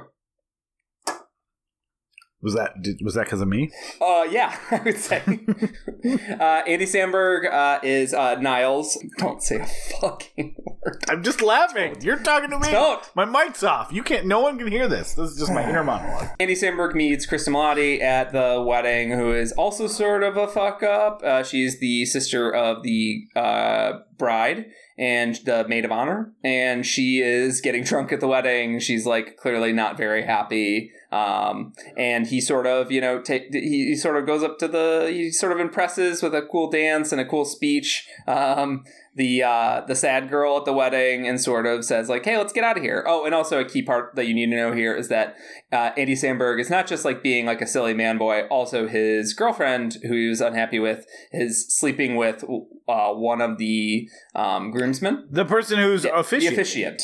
Um, Yeah. So uh, he's like he's like doubly like fuck this wedding. um, and so he takes uh, Sarah, Cristin Milioti's character, off into the into the desert to to smooch exclusively. Then all of a sudden, an arrow courses in and hits him, and and he's all of a sudden being chased by a uh, a uh, like a serial killer uh, J.K. Simmons type. And uh, so he runs off. Uh, J.K. Simmons goes into this magical cave. Uh, injured Andy Samberg also runs into the magic cave, and he tells Cristin Milioti, he tells Sarah, "No, don't, don't come in here. Just like don't, do not fucking come in here." Uh, she doesn't listen. Uh, she wakes up the next day, and the movie re- shows its hand. Uh, this is a time loop movie. Andy Samberg was already in the time loop. Uh, she enters the same time loop as him. Um, though the I don't really want to get into the math of this, but like arguably, if she goes into the cave and resets her day, and his day doesn't immediately end, like are they still the same? Well, I want to. I want to get into that a I, I, little I bit. 'cause don't this, really mo- this movie I care. Well, but I do. So what I do find interesting is that because this is, I think, one of the only, I think, the only time loop movie that I can think of where two people are in the time loop or multiple people are in the time loop at the same time. It does have a lot to say about um, what that means for other people, which no other time loop movie gives the time of day to. I do think the mechanics of this are at least interesting to talk about because it does posit like and you're right it it it passes through that it, it doesn't ignore it though like the whole point of like the post credits tag with jk simmons is like him encountering andy samberg in his time loop. So it's almost like the characters, you know, in, in other time loop movies, like who cares what Chris Elliott's experiencing in Groundhog Day? Not because it's not worth discussing, but because it just the movie doesn't care about it, so you don't even, I think, think about it, right? The day's resetting for them, I guess, too. But now that you have the situation where, like, like I, I, I am interested in talking about like what was the next day like for all the other characters? Like what day followed for them? And then if J.K. Simmons gets out, where does he? Anyways, we'll get there. I, I do think it, the mechanics are somewhat interesting. I just don't think that it's worth having the cinema sins. Like, did did do these time loops line up style conversations? Because oh movie- no, I, am not talking about that. Like, yeah, yeah, yeah, yeah, But I do find it interesting with the way that they address the concept of, well, if multiple people are in the loop, it does seem like they both wake up at the same time. But um, Andy, like to answer your question, like Andy Samberg's day can go longer for him and then they still like reset back at the at the same point in time. So in some ways it's almost like a video game, right? Like if you are playing a multiplayer game and your character dies and then you start a new level, both of your characters respawn at the same time even if you were like in a holding tank or something. Yes. That was Yes. Yeah. The, the the concept is is like kind of elegantly laid out through at this point in the movie where he's like, I've been here for a long time. I don't even remember how long I've been here. There is a hint that it's been like that. It, that it's probably been thousands of years. I don't know if it's been thousands of years, but it has definitely been fucking decades, right? Like he says, like I think it's supposed to be longer. That like I really do think like he is supposed to be the kind of like Bill Murray thing of I think they took that idea. I think the director said as much of like, oh yeah, ten thousand years. I just think of that. Like, I just think anything over anything over like a human lifespan would uh, make you go fucking insane. Well, but I think he did for like when you see him with J.K. Simmons, irrevocably insane. Like eventually, he'd just be drooling and he would murder his girlfriend oh, every single morning and every single sure, way. But but that is why he says like you either have to accept this or you'll go fucking insane. Yeah. Anyways, I just I just yeah I, I can't buy it over a certain period of time. But anyway, so um I it kind of shows her the ropes, which is like an elegant way of having this movie get past the uh, the kind of like hey, we know that they're in a time loop. Like, do we have to spend the next 20 minutes explaining it? Yeah, we have to explain explain this for 20 minutes. He explains it really really quickly by first by trolling her. Um, and then also playing off the fact that you're aware of this concept um, he trolls yeah. her in a way that the audience understands like no he's not the antichrist he, he stands at the hill waiting for this earthquake uh-huh. moment to happen and he says i'm the antichrist like the movie is making fun of the fact that like he has a little bit of godhood here but now uh, now that she's here once she learns the rules like she has equal godhood but it also like flips through all the groundhog day stuff right like she's like, "Is it karma?" And he's like, "Trust me, you don't think I thought it's karma? Like, yeah, sure, I haven't, I haven't gone through that. Go ahead, go do some karmic shit. It's not going to matter." And then goes through like the suicide thing. I'm going to keep killing myself and drive far away, and like, like it passes through all those things you as an audience like are aware of have been triggers in uh, other time loop movies, and it kind of uses her to it kind of uses her as the audience surrogate for just a little bit, just long enough for us to say, okay, they're in this together, and then, but never in a way that it drags, right? Because I think it's no. Like, it, it, as a matter of fact, I, I yeah. Instead of the genius thing they do with her is like, instead of introducing um her to the trope of a time loop, which they do in like Groundhog Day, rightfully so and most other time loop movies. Instead, they're introducing you to why this time loop movie is not going to have the same rules and ending that other time loop movies have. So instead of introducing them to the trope of time loops, they're introducing you to why this movie isn't going to follow the same tropes at, that you're aware of from time loop movies. Yeah, yeah. It, it, it um, I, I, I like that it uses both like um, it's a stat. It's using uh, Groundhog Day as a template, and then it uh, breaks the the right the the um the far end of the template. Right, like yep. It uh it essentially says like oh it's one of those uh infinite time loop things you might have heard about. yeah. The fact that they establish that like doing a big selfless selfless act does nothing um, leads her down a path of um, all right well i'm gonna do something I'm going to do some truly evil shit. And then they eventually have an argument uh, after they sort of go through this arc where they're They become friends and get to. They hang become friends, they start- around with the time. they start you know clowning on people in town uh steal like doing you know the, the groundhog day shit like they steal a plane instead of kill, stealing a car right like they they do they do the sort of like antic stuff but they do it in a more modernized sort of comedy sensibility like them doing that like synchronized 80s style dance is like feels very much like a modernized sort of TikTok thing where you're like, it's just funny to see people with like perfectly precise moves being very silly. But they still and they still end it with like, what if at the end we flip off everyone and, and knock over stuff and run out? Because let's end it in a in a ridiculous way. You wouldn't end a TikTok dance because there would be consequences for that. And also, you put so much work into that fucking dance, and you need to end it looking cool. And they want to, they, they would like, they might have done this dance like for a week in a row to perfect it. And this point, they're just like, it's it's for them. It's it's for their and their mutual enjoyment, which makes the movie less sad than Groundhog Day.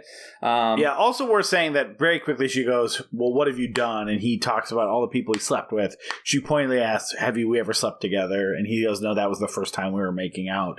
And Oh, he says. he um, says. Uh, at first, he says, uh, "I don't think so," but I've "I been don't. here. I don't think so." But I've been here. He says, for so "Yeah, I don't remember." Yeah. Which is clearly a lie. Like he, he's he's he's clearly made a circuit of um of sleeping with her, which you wouldn't notice on first glance. You just assume Yeah. like.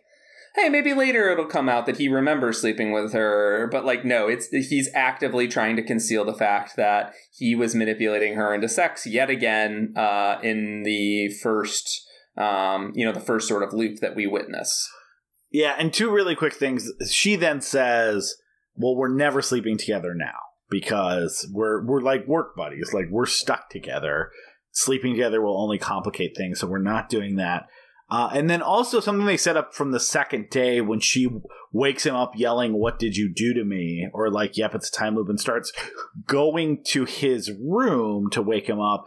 The thing that sets up kind of geniusly for what needs to come later is in a very casual way. It sets up that her, she, because it's when the day starts for them, she woke up earlier on that day, which is extremely important. And the way they kind of just uh, show that by having her start waking him up is so crucial to like the way they're able to explain how she can disappear later on. Niles and Sarah fall in love uh, for real after doing all these fun adventures together, and it's very cute. Like it turns in it. It, It does know, look like fun. it does Yeah. the rom com thing where it's like these people do seem like a very great fit. They have amazing chemistry. Like amazing. some of the best rom com chemistry I've seen in in a long time, like in a movie. Yeah. Um, obviously, TV shows I think like have like dozens of hours to convince you that like Adam Scott and uh, and uh, Amy Poehler have great energy when you're like you're pretty apprehensive at first.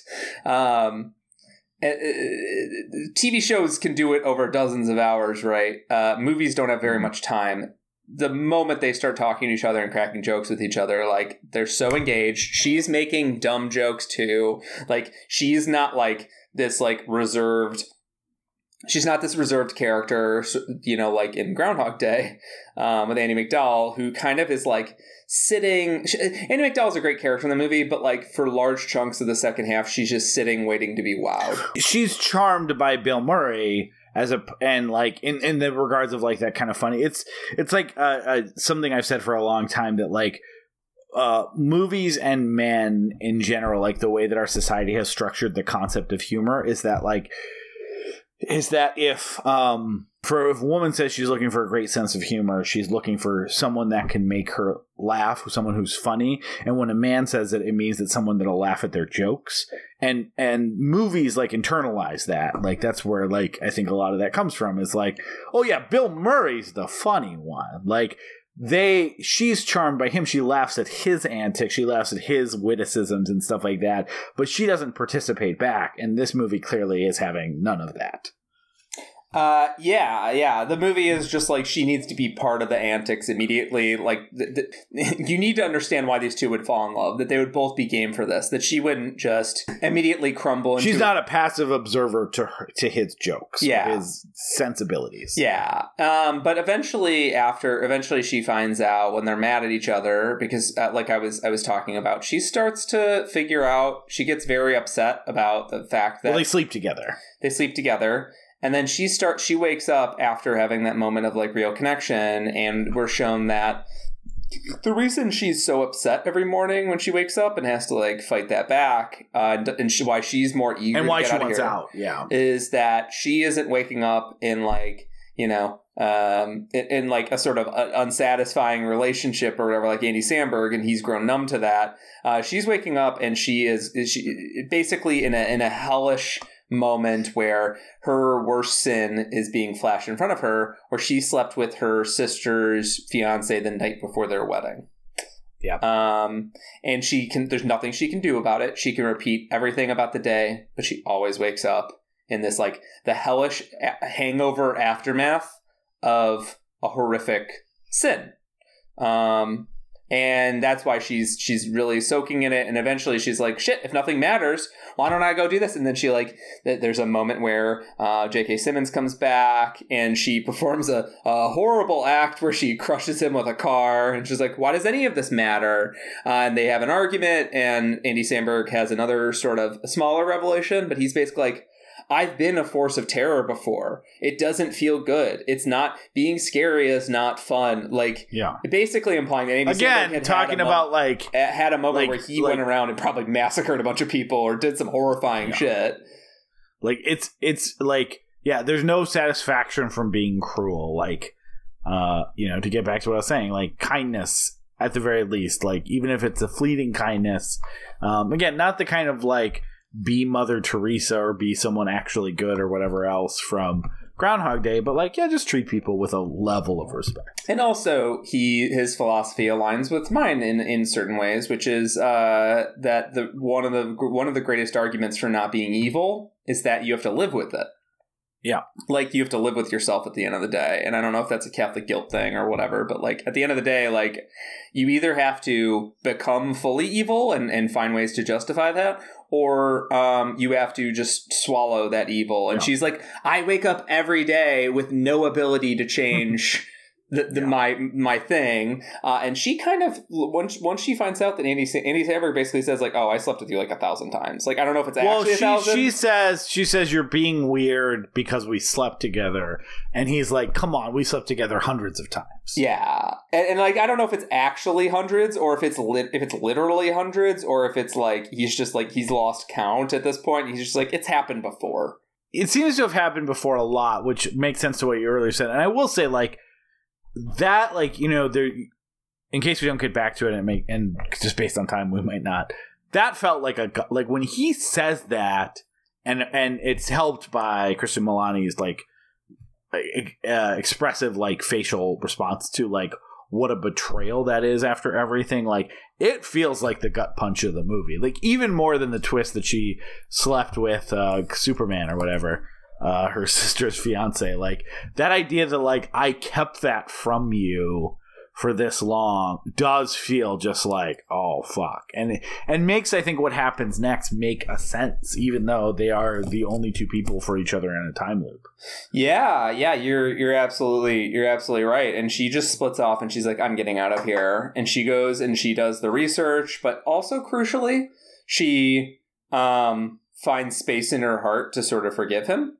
Um and to say like this is an impossible shitty situation and like I need to let go of of what you did. Um, but like I can't be with you right now. I, I need to go do this. And she basically commits herself to studying like quantum dynamics and like yeah she basically is like, I'm gonna go science my way out of this, and she spends Yeah. what could be fucking a hundred years g- going to and learning all this shit.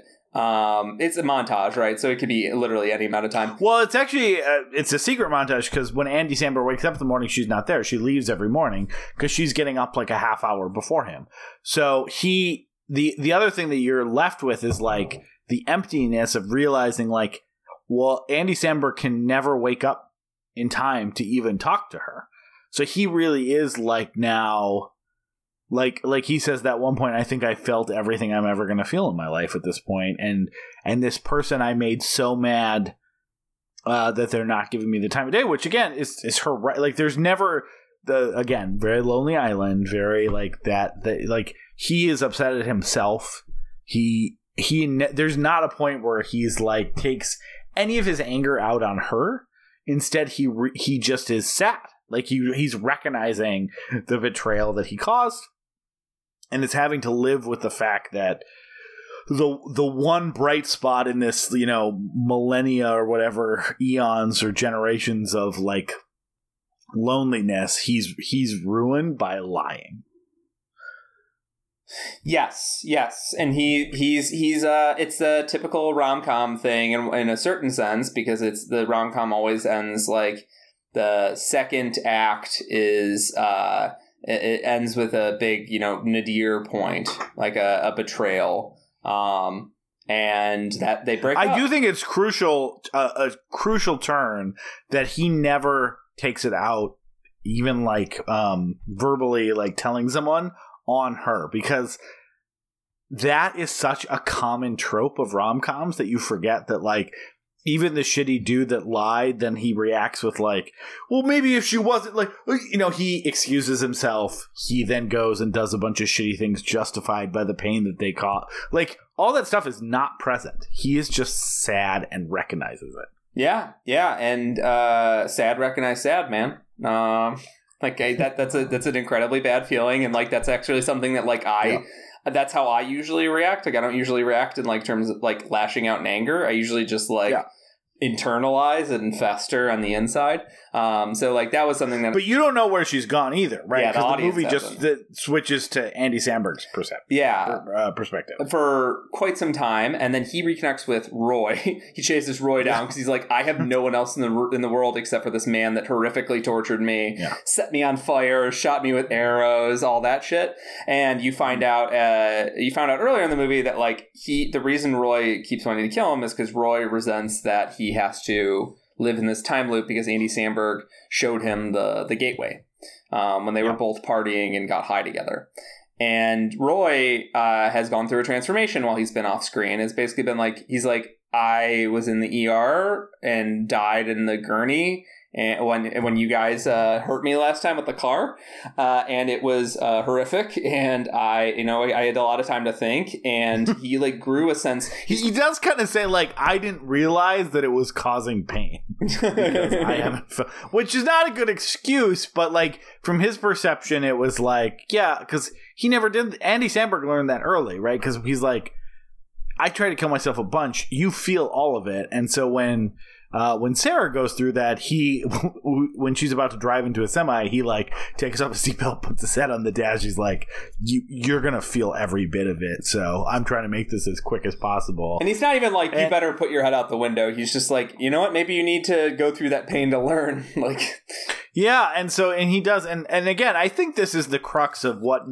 what makes the movie actually like not just work because it would work anyways. Andy Samberg, Cristin Milioti, very charming, funny premise, good jokes, but like the the thing that makes this thing sing is the fact that Roy isn't a monster they have to overcome at the end, or like the thing that stops them from uh, uh, getting out of the time loop on time. It's instead just an extremely damaged, hurt person who feels betrayed that he's never going to uh, see his family like uh, evolve and grow up, and his kids grow up, and and has come to terms with like all the things he used to hate. Like, because when he first meets Andy Samberg, he fucking seems to hate being a father, hate being a husband, and now he's like reckoned with the fact that like like his line about like you know this always was a really good day and i never noticed it like is like heartbreaking in a way that like most most roy i fucking hated when i saw him at first i'm like they're doing an arrow serial killer like and then to make him like the crux of like recognizing like you don't have that much time and to enjoy the time you have is like brilliant yeah, yeah. It, it- it's sort of forming a, like a triangle uh, of, um, of like philosophies, right? Like, Niles is this like self-loathing sad boy who is like hey i thought we said no more frasier references uh, who is uh, essentially just grown to learn Niles, um, who's essentially grown to uh, his philosophy has been, you know, nothing matters, but you need to find comforts in this cycle. You need to find comforts in in the, Yeah. the nothingness here, and like the setting of Palm Springs is perfect because uh, it's uh, Palm Springs as a location is a very still place. Uh, it's sunny all the fucking day long because it's a it's a desert.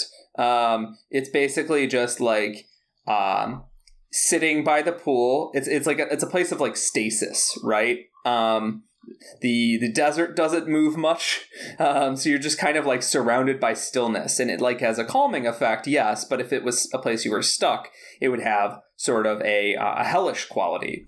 And what this uh, this conversation with Roy instills in um, instills in um, uh, Niles is that Niles. is that Niles basically has uh ha- he's like starting to feel pain again like he's bro- Sarah has broken down his borders and like he's he's starting to understand uh that like life does have meaning if you if you choose to instill it with meaning um Yeah. and that this hell could be a heaven. This hell could be interpreted as, as a heaven. And he grows appreciation for the for her yes but also weirdly for the place uh, in, in in a strange sense. Because Roy says like I'm happy now. Like I I, Yeah. I have my family. Like I wake up every day happy. Like and you also don't know if like this would uh, presumably fade for Roy at a, at a, a certain point and we'll talk about the stinger in a little bit. Um so uh Roy, he leaves Roy and Roy's like basically like I don't want to see you anymore man like I'm not going to come after you just like go live your life I'll live my life like we got this Mhm. um but it inspires Niles to you know try and try and find her. Uh, it doesn't work, um, and Sarah finds him, and they have a conversation where he does a big apology, and there's a key moment in the apology that I fucking love, Yeah. where she says he's like his, I know what you're gonna say. he's spewing, he's spewing, he's spewing, and um, he said, and she says, "Thank you." Takes a pause, and she says, "Are you done?" It's so good because it's essentially her saying like, "I've already forgiven you. I've moved on from this moment. I've healed." Uh, I understand the, the the constraints of this place and the, the evil it can drag out of you, and like I need growth. This place, Can I say the other thing that is so important in that moment, to, at least from my perspective? yeah, Uh, I guess we're just doing one of those things where we talk about big moments because we're so late. Yeah. Because we talked so much about how much we love uh, all these people early on, but that's fine. Uh, the most romantic comedies, and again, I've seen a lot of romantic comedies. Peter and I talked about, I think, both how that was a genre that has a element of comfort. Is one of the the common things that happens is let's go back to the trope. The guy lies, the guy's shitty, the guy does makes him makes one mistake, and then usually it's the it's the girl who then reacts to that understandably negatively. And sometimes that's seen as like a mixed bag. Like, yeah, but that guy really loved you, right? And so usually when the apology or that whatever contrition occurs, it's mutual even when the situation itself is not. Like he, you know, the the guy will say, "I'm sorry I did this." And then the the girl will say, you know, I should have just, you know, not reacted the way I did and did this kind of thing and stuff like that, where they apologize for things they shouldn't. And again, that's something that we talk about uh, uh, all the time now. The way that like uh, women in our society are trained to apologize for like existing in the moment or somehow being responsible for a man's action or stuff like you know all that kind of stuff and so this this movie is so unique in that like there is not that like hey it takes two to tango moment which ps can be true in real life but that axiom that it always takes two to tango I think has broken way too many people's brains and has caused a lot of toxic behavior. So I fucking love that he does this apology and she says, "Thank you." Like you know, she doesn't say accept the apology. She doesn't go, "Look, I shouldn't have left you here for X amount of time," or "I'm sorry I didn't explain it quicker," or "I overreacted," or all these things you expect from these movies. And instead, she acknowledges what he said she reacts the way that she's going to react and moves on with the next thing to talk about. And I, I don't think I've ever seen that in a romantic comedy ever. Yeah, yeah, and I, I'm really, it's really like refreshing to have the power dynamics and the, um, the concept of the the the woman character um, be um, developed and progressed to how how women are in my actual life. Um, whereas like it's not necessarily, especially like with my wife, like it's not necessarily yeah. about this big dramatic gesture. Sometimes she's just like, I recognize that you're you're reaching out, you're trying to reconnect, you're expressing your your your regret here, and like we don't, I can't give you like the big like you know, swap my my arms around you, and well, the camera spins around us as we're crying and hugging moment. But like, I'm sorry. Yeah, yeah I'm sorry. I'm, too. I'm either yeah. o- I'm either over it or I'm getting over it. I'm like, that's let's let's let's keep moving. Um, I, yeah, I, I appreciate I appreciate your words. I'll I'll I'll factor that into everything else that's occurred. Yeah, and I'm we'll we'll yeah. we'll note this in your annual review. Um, actually, you know what? The only thing, and I feel like we talked about this on Color Out of Space, maybe the only other movie I can think of that happening is Grosse Pointe Blank.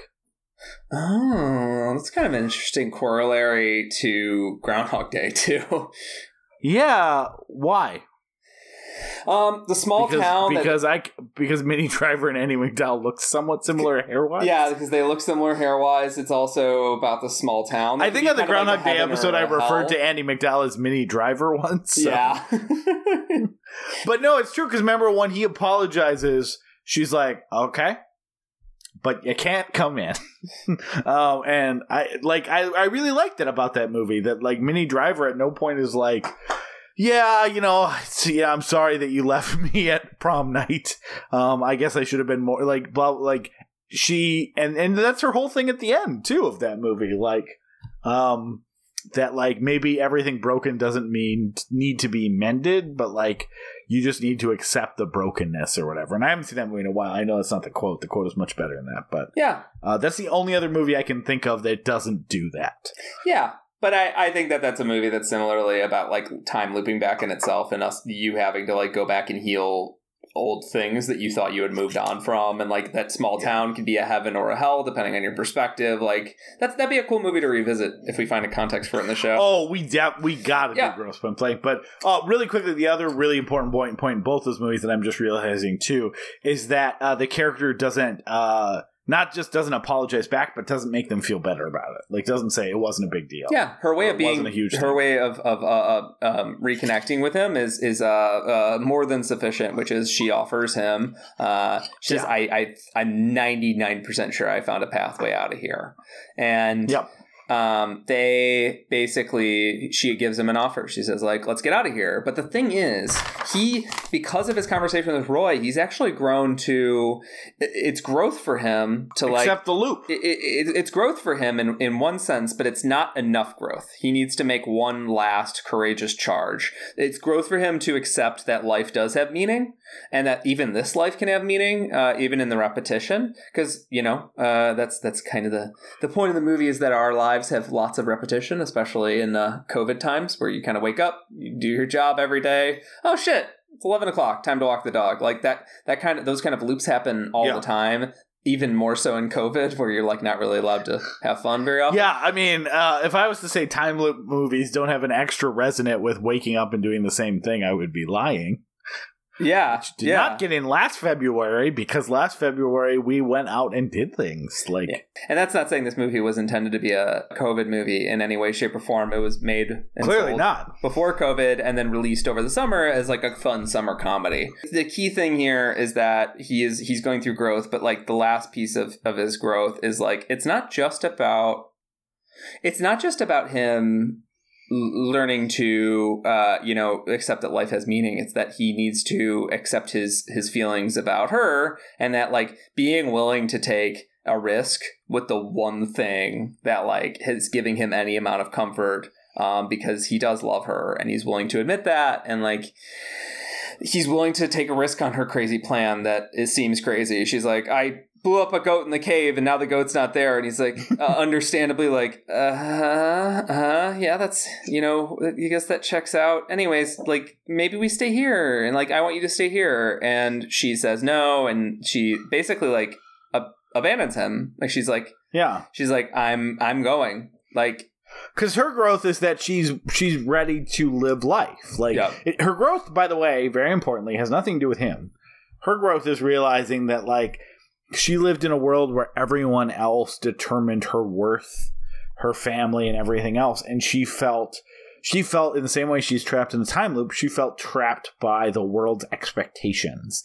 And now that she's like forgiven herself for her mistakes and wants to and and wants to be comfortable in her own skin outside of being trapped in either the box that she felt society and her family continue to put her in which she spells out pretty explicitly at the beginning it's great it loops around to that um, and now the box that the time loop has stuck her in that she's going with or without him because her her character arc exists without him I agree with you. I think that's a good way of putting it because it's it's essentially like she is she is going off and choosing independence from the the path and she wants to break independence from the path and she's saying I don't accept this loop. And I think that life does have meaning and like while this Mhm. was comforting for me for a period of time being here with you like and I do I she eventually says I love you. She's like I do I do enjoy being with you enough that I want to drag you out of here with me.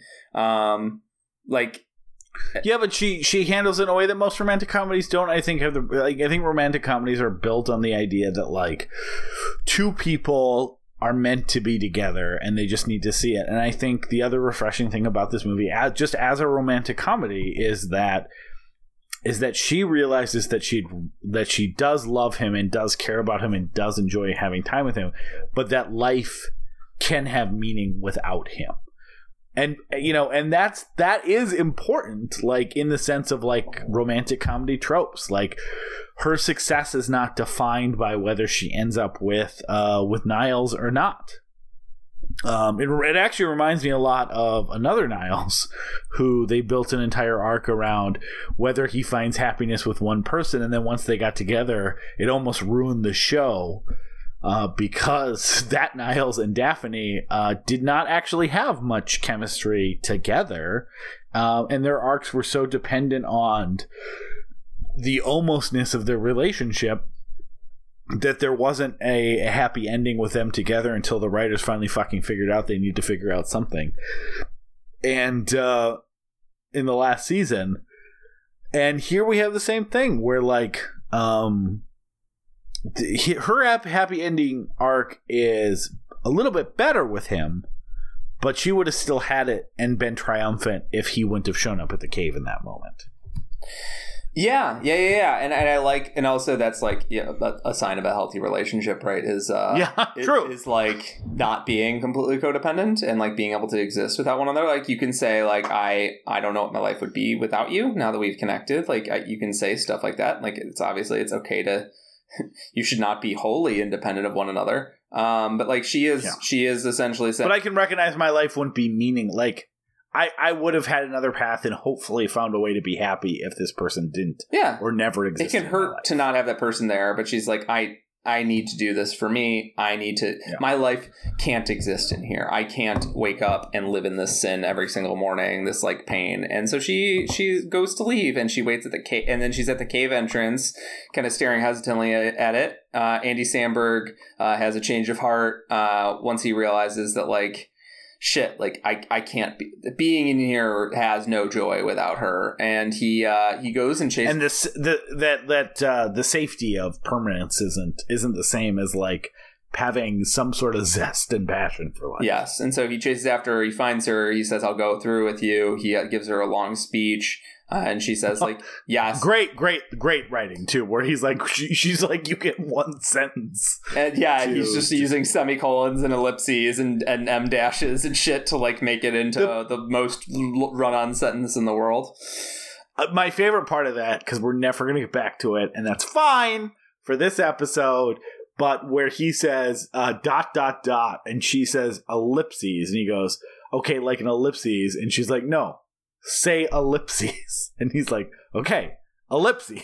Like don't like i'm like i'm gonna hold you to this one sentence and it's fine that you're making it the worst longest run-on sentence in the world but don't not know what punctuation you're using to make the sentence long. Like it's it's just so perfect, and it's like about, it's, their so relationship goddamn too. good. She's ultimately fucking Yeah. with him. Like she's not like Yeah. she's she's not ultimately the, the one sentence thing is not like the the she's she's not a grammar Nazi. It's not like ultimately Yeah. the most important thing to her. But she's like she's fucking with him because she's she's like the fact that you showed up like matters, and so they go through the cave. Cloud. well, also, but yeah, but like if you're on. committing, if you're committing to the bit, I'm going to make you commit to the bit, which I think is like again a microcosm of a healthy relationship. Like sometimes you make people do like sometimes my wife, I'll be like, I'm going to go clean the garage, and then I do a half-assed job of cleaning the garage because I decide halfway through I don't really care about cleaning the garage, and there is like a little bit of like no.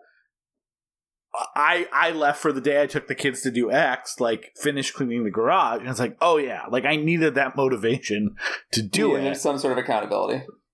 It- Yeah, but like even if like if I had never said anything about like she's not gonna be mad at me if I had never said anything about cleaning the garage that day. It wasn't like some pact in blood. She didn't make me clean the garage, but I'm the one that said I was gonna do it, and she's gonna support me even when I'm ready to give up or do it half-assed. It's telling that they have that moment and then they go in the cave. Cloudbusting starts playing by Kate Bush, one of the greatest pop songs of all time. At the perfect spot, by the way, Yeah. in that song. and she starts and then uh, he's like she's like what are you gonna do when you first come out or whatever? And he's like and then basically she makes a your mom joke like she's gonna go have sex with this mom.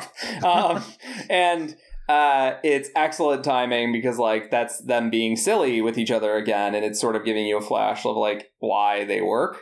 Um, and also had a good callback because when she was asking about his sex life, he said that he had sex with her dad. Oh yes, it's a callback to that. I didn't I didn't catch that. Um, because there's a moment in the moment movie where Andy Samberg has fucked kind of everybody that he possibly could. um, and he's like, "Oh, and your dad once," and then the movie cuts to a flashback of that, and he goes, "I'm just kidding." yeah, he's He like, goes, "What are had you?" doing?" yeah, Um, and he did he did sleep with uh, some guys during that time period, and, and he said it was great. Yeah, he, it wasn't like a. It's not a gay Nine-Nine moment where he's Yeah, like yeah. he's like he's like yeah, it was it was kind of it was, it was, it was an experience. I'm glad I did that. Yeah, he's a he's a sweet and tender man. I love him. yeah. Like, It's, it's, Yeah. it's like I'm glad I did that. Um, so, anyways, so um, they go through the cave, they blow up, and it works. Uh, they are in still in Palm. It cuts to them still in Palm Springs. We're not totally sure if it worked at first, uh, and then um, his their sort of hideout house that you know has been abandoned um, by some like rich LA couple or whatever. that's on a vacation. Their family comes back. I th- I think it's the vacation house. I think the family's coming there for a vacation. Yeah, which either way, it's great because he's like, "Well, is the family gone?" Well, I know they're not here today and on November 10th. And then when the family shows up when they're talking about stuff, he's like, "Oh, I guess that answers that." Yeah, They and come back on. Nope. And then the movie pa- fades away, uh, f- fades out because the movie is uh, essentially like they're out of the loop. They're still in Palm Springs. It's not a hellish place to be, but now that their life has has some meaning, like they're like, yeah, we'll take we'll take our sweet time getting where we need to go, um, which is kind of a sweet Yeah, he's gonna go pick up his dog. He's gonna go pick up his dog. It's just like you have a dog. You never mentioned it, and you're like, they might have spent a hundred years together, right? Like they might have, like, they're- Well, and he probably like he, he doesn't quite remember the name of the dog at first because I mean that's his whole thing. Like when they're telling stories before they have sex, he he legitimately doesn't remember a lot about his life before, which kind of you know whether it's a hundred years or a thousand years, like you know that that understandably like his his time. So it's funny that he remembers he has a dog to pick up. Um, Did he just get sick of the dog? Why did he not ever like take her to L.A.? Did this movie just ha- maybe their their love affair was short a shorter loop, and he like needed to occupy time with her the whole time because like he's like why didn't they ever uh, swing through L.A. to go to go meet his dog? Like you, you eventually run out of shit to do, right? Well, but like fi- figure like maybe he did do that in the first 50 years and now in the next couple hundred years he just doesn't do that anymore because it's too painful or something. Yeah, yeah. Uh, it was just a funny question. To, it's just it's funny at the end of the movie because like why wouldn't you mention you have a dog? Uh, anyways, so uh, but there's a stinger in this movie. Mhm. Um, J.K. Sim- That's important. Like I said, my wife loved this movie too. The second Face of Black, she's like, what about Roy? They left Roy, and I like understood that, like, because it's like, holy shit, like they forgot about him. Yeah, yeah, and uh, what I was gonna say is um, the with, with Roy essentially, uh, we we see that uh, while they were um, Cristin Milioti, while Sarah was experiencing her last day, she called up Roy and basically told him like all this. Here's what you do. Here's what you do. And she did. I don't know if she explained the quantum physics shit, but she's just like go in the cave, blow yourself up. And then Roy shows up at the wedding and he sees Niles, and uh, Niles is wearing a suit. So this is like the original version of Niles, like him behaving yeah. like a behaving like a normal guy at the wedding. Um, and he's like and, and he and he starts talking to him like very knowingly, and Niles like, "Do we know each other?" Like basically, like, who's this old weirdo? Um, and uh, he walks away, and Roy sees like, "Oh shit, it worked! Like you you're I'm stuck in the time loop. You are now just like, uh, you know, uh, you're an NPC. Um, is there is there yeah. a better word for that? Um, you're you're just yeah. a character in the time loop. Essentially, you will reset no matter what I do. Um, you you are you you've escaped. Um, yeah. And so like Roy basically is like, shit, I can get out, which implies what the movie doesn't really imply earlier is like Roy seems like he's gonna be happy forever, but this is like Roy basically like I think you know uh, some years have passed, some time has passed, and he's just like actually it seems like it's probably the next day because uh, he says you're like I, he shows up. He's like, "Your girlfriend called me," and he's like, "What girlfriend? I don't know what you're talking about." um, yeah, because in that time, that particular, you, he's like, "Do you think this will work?" And he's like, "What will work, man?" And then he realizes that it did work, orders a drink from the bar, and has a huge J.K. Simmons smile, which in most movies means something malicious, but in this case it means he's going to get the dream of seeing his kids grow up. Yeah, yeah, and eventually he's like, I, I, I need to, I need to see my kids grow up. Like life has meaning. Like Roy, Roy was a someone who was very unhappy with his marriage when the movie starts when we're introduced to him, and he's like a bitter old asshole. Uh, and then by the time we. Uh, by the time we see the new Roy, he's this like jubilant, fun character, uh, and it's like a nice way to end the movie, where like these three people all either escape or get their promise of an escape. And I want to just park right here, and I have absolutely zero interest in uh, fan theories. They're like, "What if they didn't get out?" Like, I don't, I don't, I don't, I don't want to. Well, but I so again maybe this is the science fiction nerd me. I do enjoy the mechanics of like, there's no answer in the movie, and I, I think there's a very, very good just from a let's keep this neat, let's keep this clean. That when we see them the next day, by that I mean Niles and um, I almost said Daphne, but Sarah. Um, when we see Niles and Sarah, they're at the pool in their like outpost, right? Like you don't see them around any of the other characters in the movie. And I think that's important because what this movie establishes is that like the time loop actually only existed for those characters. So I am like again just from the uh science fiction nerd in me am interested in even though the movie doesn't have answers the concept of okay so they're out of the time loop what versions of everyone else do they experience that next day? Is it the first versions of the time loop? Are they like does are they kind of actually in a continual time loop that keeps going? Because like if Roy gets out the next day, does he show up on November 10th or whatever the day is?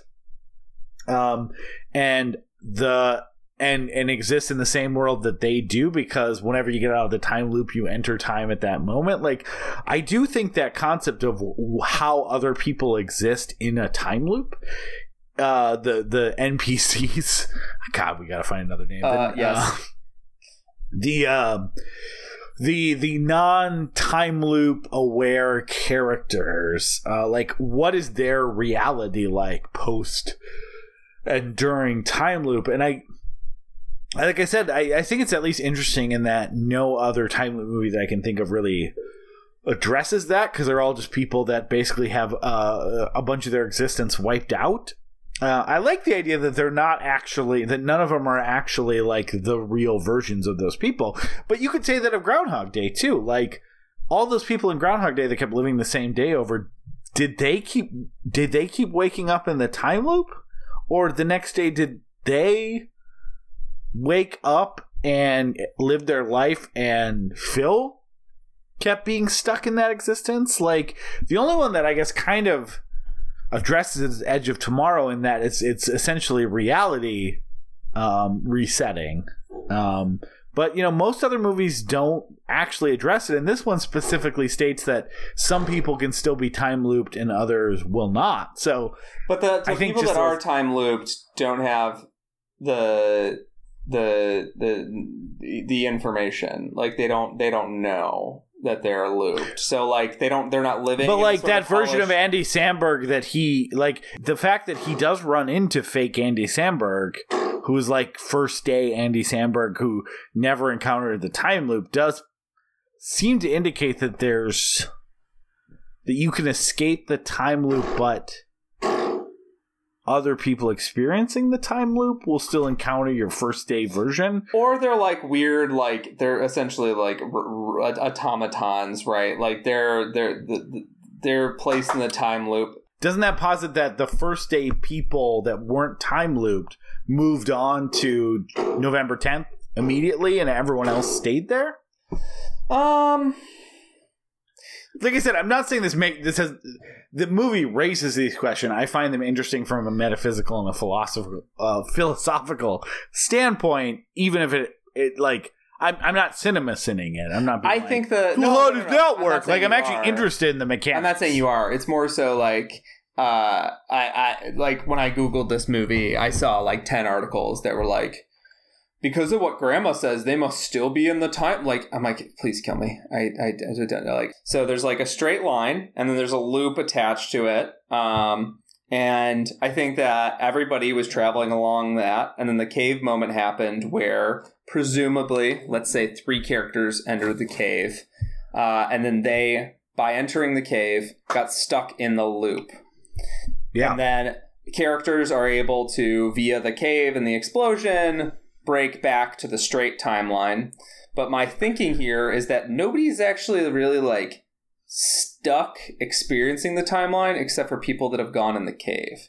So like the the idea is that like um the, but this part so then that you're literally time like things aren't resetting you're literally time traveling back consciously to that part of the day. And so theoretically when you escape the loop you're just on you're just on the next day because in the same way that like if i could time travel i could go instantaneously from today to 10 years from now. And if someone went from like 50 years ago to that same day 10 day 10 years in the future we would arrive instantaneously even if we came from different points. Yes. Except the only then question i have is like what version of everyone else is on the next day? Is it that first version because uh everyone else time looped or like that like again not question from a like show me movie but like just as a yeah. concept. And I mean, it's also like I'm choosing the one that's less existentially terrifying because it's a comedy. Um, Yeah. And the version that I find less existentially terrifying is that uh, this is a, a aberration. There's one loop, and once the characters uh, they enter the loop, they escape the loop, and um, anything that would have happened in that day could happen in that loop but and maybe the loop expands or shrinks if you stay awake for 72 hours and do a bunch of math. um, Mhm. but it always comes sorry the top part of the loop might expand uh, or, or shrink but the bottom part of the loop is always the same because it always returns to the same exact point even if you make that circle a little bit bigger on the you know the top end so it's kind of hard to explain without a visual but like i don't see the, my, Yeah, I the think version in that my makes head sense. is just it's my version of my head is like far more forgiving. It doesn't create like a fucking existential nightmare, like a hellscape in my head. Well, I just find it interesting because it's the first time, like, like you mentioned, obviously in Edge of Tomorrow, you have both Tom Cruise and Emily Blunt who've had a loop, but they're not ever both experiencing the loop at the same time. So It's true. He has to brief her every single day. yeah, so that kind of concept of like, essentially, what ends up happening in these movies is the universe exists in, in one person. right? Yeah. Like time resets with one person. So the concept of t- of a loop that multiple people can be can be stuck in. Although I guess there's a good Star Trek Next Generation episode that kind of um really gets into it where um they meet they, they basically get sucked into a loop with another ship and eventually find their way out and they've been stuck in the loop for seven weeks but this other ship has been stuck in it for 70 years like from their perspective this ship always came out because time like uh it, it's kind of that idea of like the timeline actually can't be modified necessarily. So like from even though they had a collision with a ship that didn't didn't enter the same time loop until 50 years in the future it's a time loop. So the impact kept happening except that from that ship's perspective because it existed earlier um, experience a, more loops because of that if that makes if that makes some sense Hmm. it's a really good next gen episode so uh, that we should definitely watch sometime and i swear to god this is um, has nothing to do with anything. I didn't do this on purpose, but do you know who the captain of that ship is in that Star Trek Next Generation episode? Uh, Trelane. Kelsey Grammer, Kelsey Grammer. Oh my god. who you may know famously as brother to one Niles Niles Crane's brother, Frasier. Crane. Crane. Honestly, based on the show Frasier, that's the ideal way for Frasier to be introduced to people from Niles's perspective, as Niles Crane's brother, Frasier. because he's jealous of his older brother. Uh, yeah, yeah. Um, Peter, have you seen the show Frasier? Fraser. Yeah, it's about um Brendan Fraser. He's you know he's an Encino Man, the Mummy. Easily could have Monkey been a 90s sitcom that lasted for 13 episodes called Frasier, where Brendan Fraser plays a character named Brendan Fraser. it's patronizing laughter, and I don't accept it. Um, I was just you know thinking of the concept, just letting it really settle. Pauly Shore, do we know each other from somewhere? Look at camera, laugh. Encino Man. They were both in Encino Man. If I were there, I could have that's told them that. Yeah, but but uh, so I'm going to say two moments, and we can end this maybe, or and then you can say whatever moments. Uh, I think this movie has the greatest line delivery of what the fuck in human history, which is uh, uh, Cristin Milioti after Andy Samberg gets uh, shot with the arrow at the beginning. After you just kind of seen this like slightly odd scene play out, and again, if you kind of recognize where what's going on, you're probably like Andy Samberg's in a time loop already. Um, but it, but regardless the arrow comes out of nowhere for everyone, and Cristin Milioti's what the fuck is just like I'm not doing it justice. Oh, we were cackling, laughing, and this is a movie that like I don't think is like laugh a minute necessarily. It's it's not pop star McGrew. Yeah, it, like it's not trying to be, but it's not. I mean, it's it's uh, joyful um, a minute. Um, like I Yeah. something makes me smile every single minute. Um, but Rare movie that I wish was 30 minutes longer. Man, I, this movie could take another fifteen minutes, but I don't I don't know. Like it's also nice that this is a nice round like you know ninety minutes and like shit. Like I I will because of that I will watch this movie a lot. Yeah, but I I could also like if you said there's 20 more minutes of montage of their friendship, I'm in. yeah, I mean, like I wouldn't, I wouldn't complain. Um, and also it probably might add to the rewatchability, right? But I, I like, I like when a, a comedy movie is like ninety minutes and we're fucking done. And speaking of montage moments, one of the parts of this movie that I was laughing the hardest because um, when they're just again fucking around with their reality as a way to like have fun or find fun in the time loop, and is when when Andy Samberg walks up to the cake um, and um, discovers there's a there's an actual bomb in the cake, which he uses a crossbow to both pull out and then shoot into the sky um, only to discover that uh, Sarah is actually the, an, an evil, uh, kind of Russian, but as Andy Samberg uh, correctly notes, from from an, an unidentifiable accent from parts unknown. Um, is actually not anyone's sister, but but trying to plant an evil bomb is so goddamn funny, but also has my favorite like Andy Samberg Andy Samberg moment where he's like uh, pulls out the bomb and everyone's looking at him like what the fuck and and he goes, "Don't worry, I used to be a bomb guy," which is like again, explaining uh, comedy lines as why they're so funny to you is uh, difficult. But um, oh, it's a the confidence it's a moment. The confidence, though, when someone says a job that doesn't exist to calm people is very funny. To me. like, it, Like- it's clearly, and it's, it's coming back to what I said at the beginning of this. Like, there, like There's a he- sense they're of- not looking for anyone to take it seriously, and no one should. Except that, why does it makes them laugh that they get to have this ridiculous moment. Like, they've ruined this wedding in countless ways already. Like, shit. Like, why not have one? and because yeah, and because they're not committing to the bit fully and are commenting on the ridiculousness of the bit, it confuses everyone else that much more in this like uh, real wedding that they're trying to experience. That all of a sudden their sister and their sis- one of their sister's boyfriends uh, starts using crossbows to blow bombs up in the sky. And the other one takes credit for it. It's- the sister. It's so good. Uh, it, So it, it- it is a movie that like the the zaniness, like the zaniness is is uh, kind of consistent, but um, they're like true laugh out loud moments are like they're very ch- they're very well chosen. It's not supposed to be a Yeah. movie that's trying to exhaust you with with lulls, like, and that's what that, No. that one's like. They chose that moment to be like. We're gonna do something absolutely ridiculous, so you don't think like we haven't fully explored this concept, right? Like, yeah. Yeah. So, uh, any other moments for you, Peter, before we uh, head to the ending?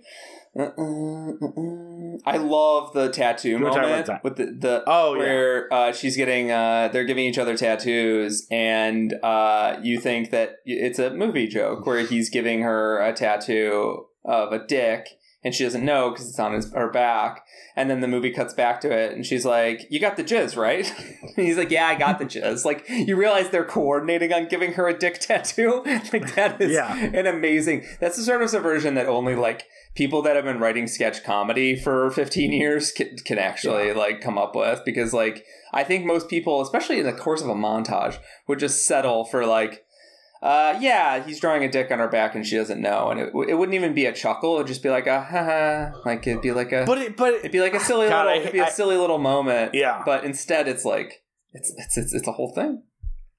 but I hate to relate everything to this, but it's true. Like giving someone a dick on their back when they don't know they're getting a dick on their back is mean, right? Yeah, they're not mean. but also Like, in- there's no stakes, so it be it would at sure, but like, but but like funny. conceptually, he would be doing the mean thing. Yeah. Like, let's give each other cool tattoos, and ha ha, fuck you, I gave you a goofy tattoo. And you're right. There's no stakes. Everyone would laugh, but the intention is a little bit mean. It's mean with no stakes, no long term problems. It's not like I don't like things with an element of meanness sometimes, but like it's just not their aesthetic. The funnier thing for them is that they are, as you said, collaborating. Like he's not being a dick to her. He's trying to live up to her expectations of the jizz. Yeah, yeah, and it makes the joke so much funnier that she's in on it. Like that's such a great subversion. Um, it's like a good, it's a good comedy lesson that like this is a this is so uh, kind of if you don't mind me pointing to final thoughts. Yeah.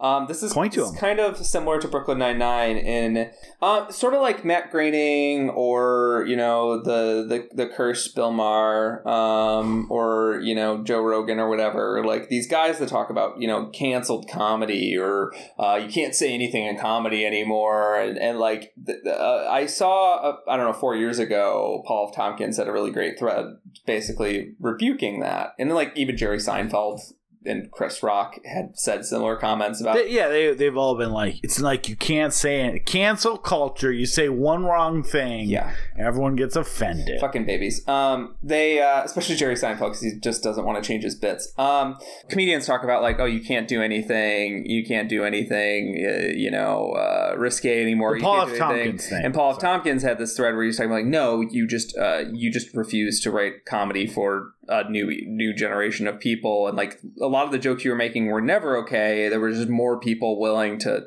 uh, you know accept it and like you're the problem. It's not it's not the kids right? You know maybe the children are maybe Yeah. maybe i'm wrong. No it's the children that are wrong. Like that kind of you know simpsons simpsons meme.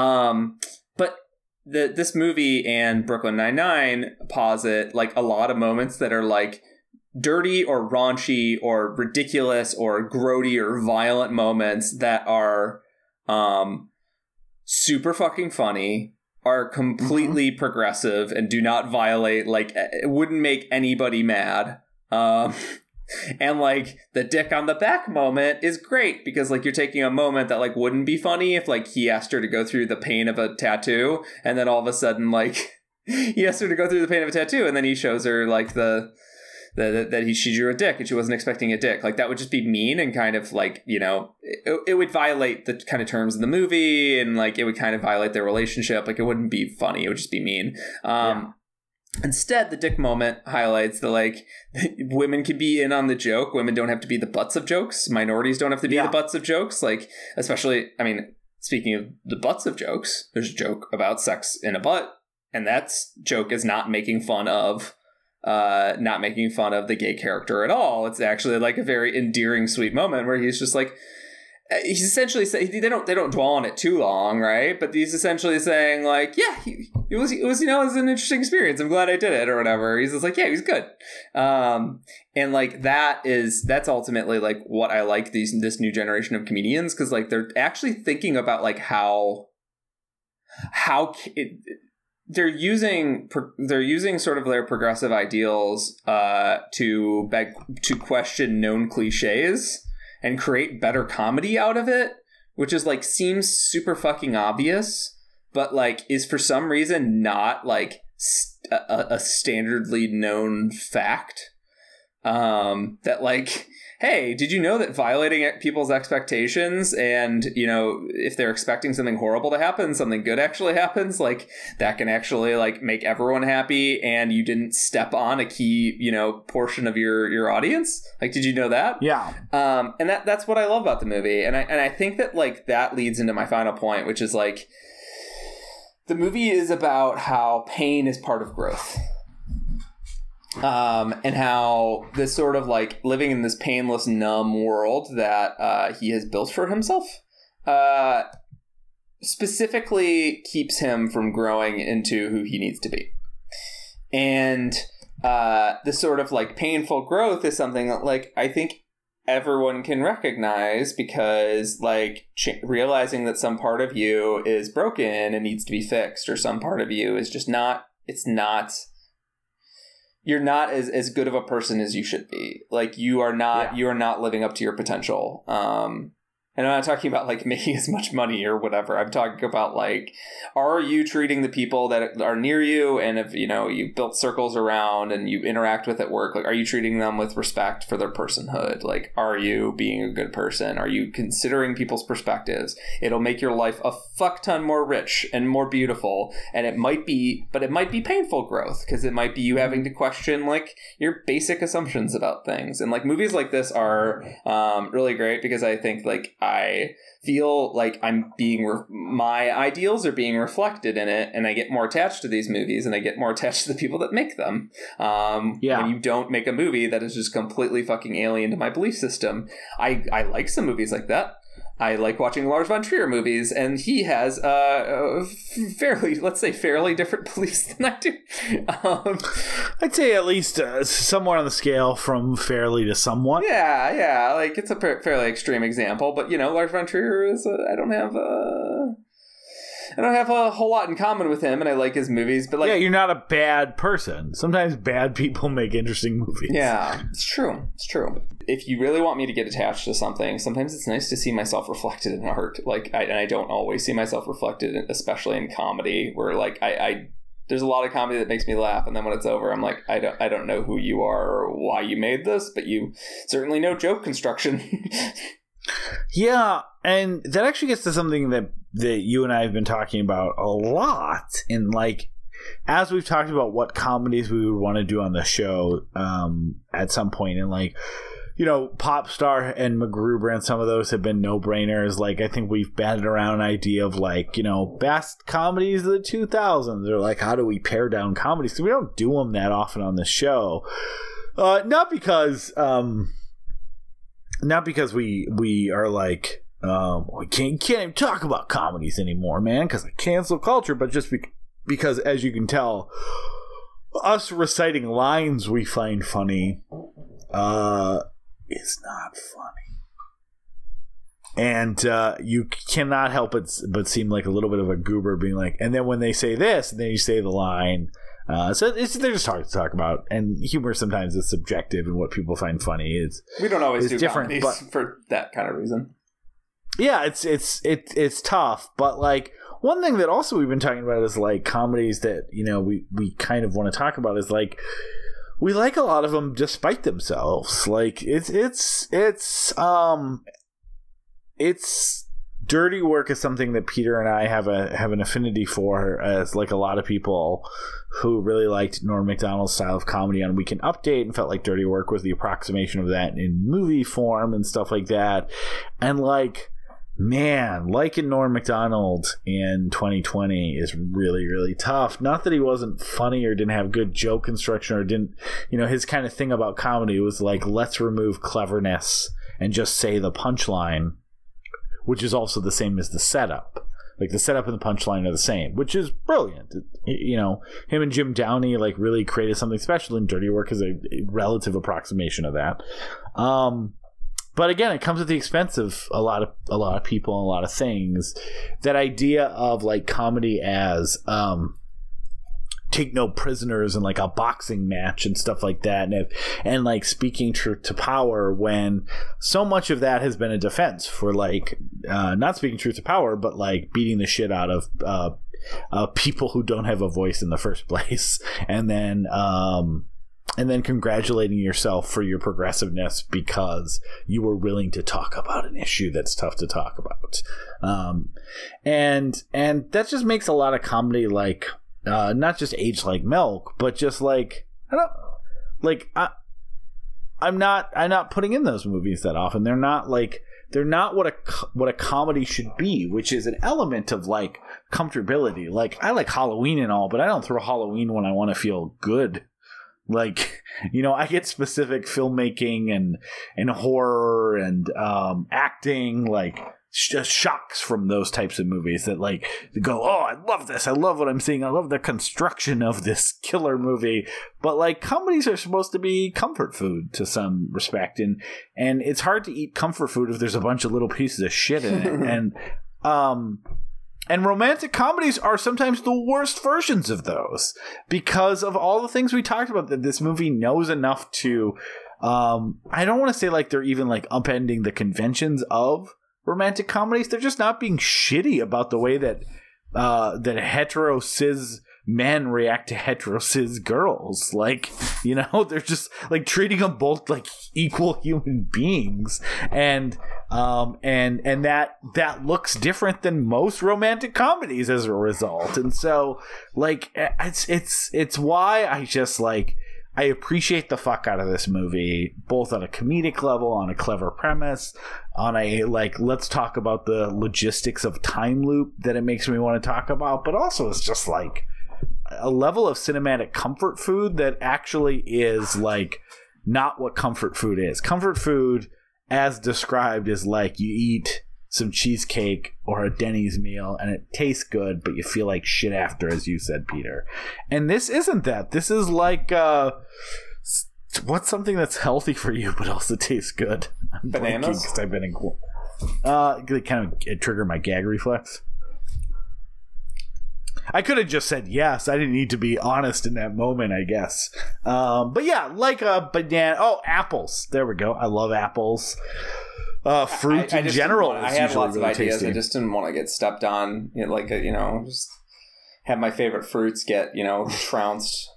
I used to love bananas, and then I didn't have bananas for a long time. Then I tried to eat bananas, and like I literally something about the texture um, makes me think I'm eating like throw up. I don't know what's going on. I can't eat bananas. It's a weird thing that happened to me. It could happen to you. You watching? Screaming It's my our Kevin, listeners' Kevin ears McCarthy. that they, they Kevin McCarthy invasion of the body snatchers.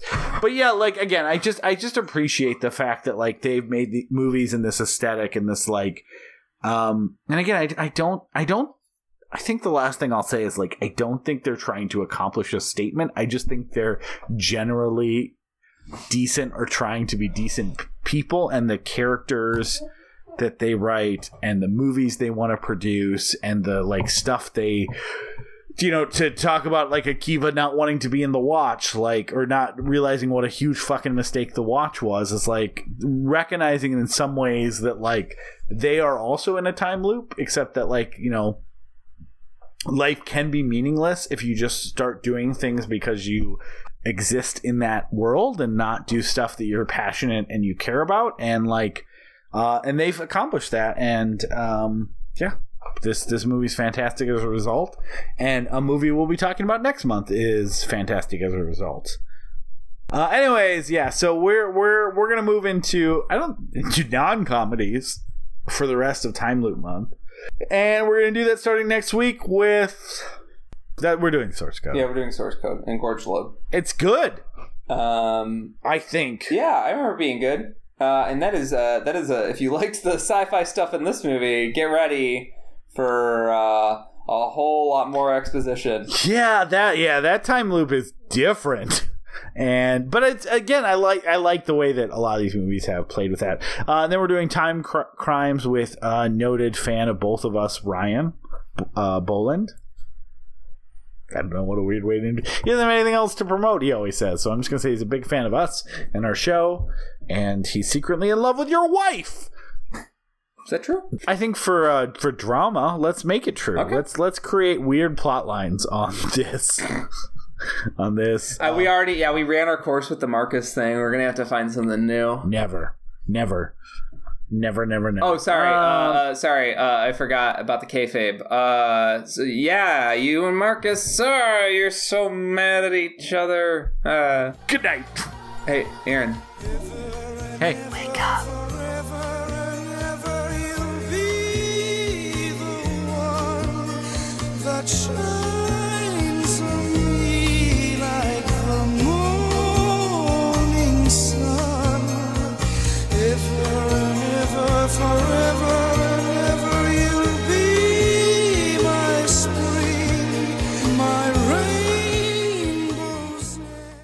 thank you so much for listening to We Love to Watch. If you made it to the end, hopefully you liked what you heard today. And if you'd like to hear more, please go to patreon.com slash we love to watch. And if you can chip in a few bucks, that would really help us keep the lights on and keep us moving forward. Uh, it wasn't an implicit threat by Peter. He just didn't know how to say it. But either way, we'll continue to make more. But it would be helpful uh, as we explain to our loved ones where all our money is going, which is all on server space. Uh, if you can't, uh, if you don't have a few bucks to chip in, we totally understand. And you want to support the show, we truly, absolutely would appreciate a uh, review on iTunes. I know every podcast says it, and it's because it really does help. And so every podcast wants that help. So please go leave us a positive review so that when people find this show organically, they hopefully want to tune in and listen. And thanks again for all of your listenership and support and time throughout the years. Uh, we really do appreciate you. Uh, with kisses and smooches, Peter and Aaron.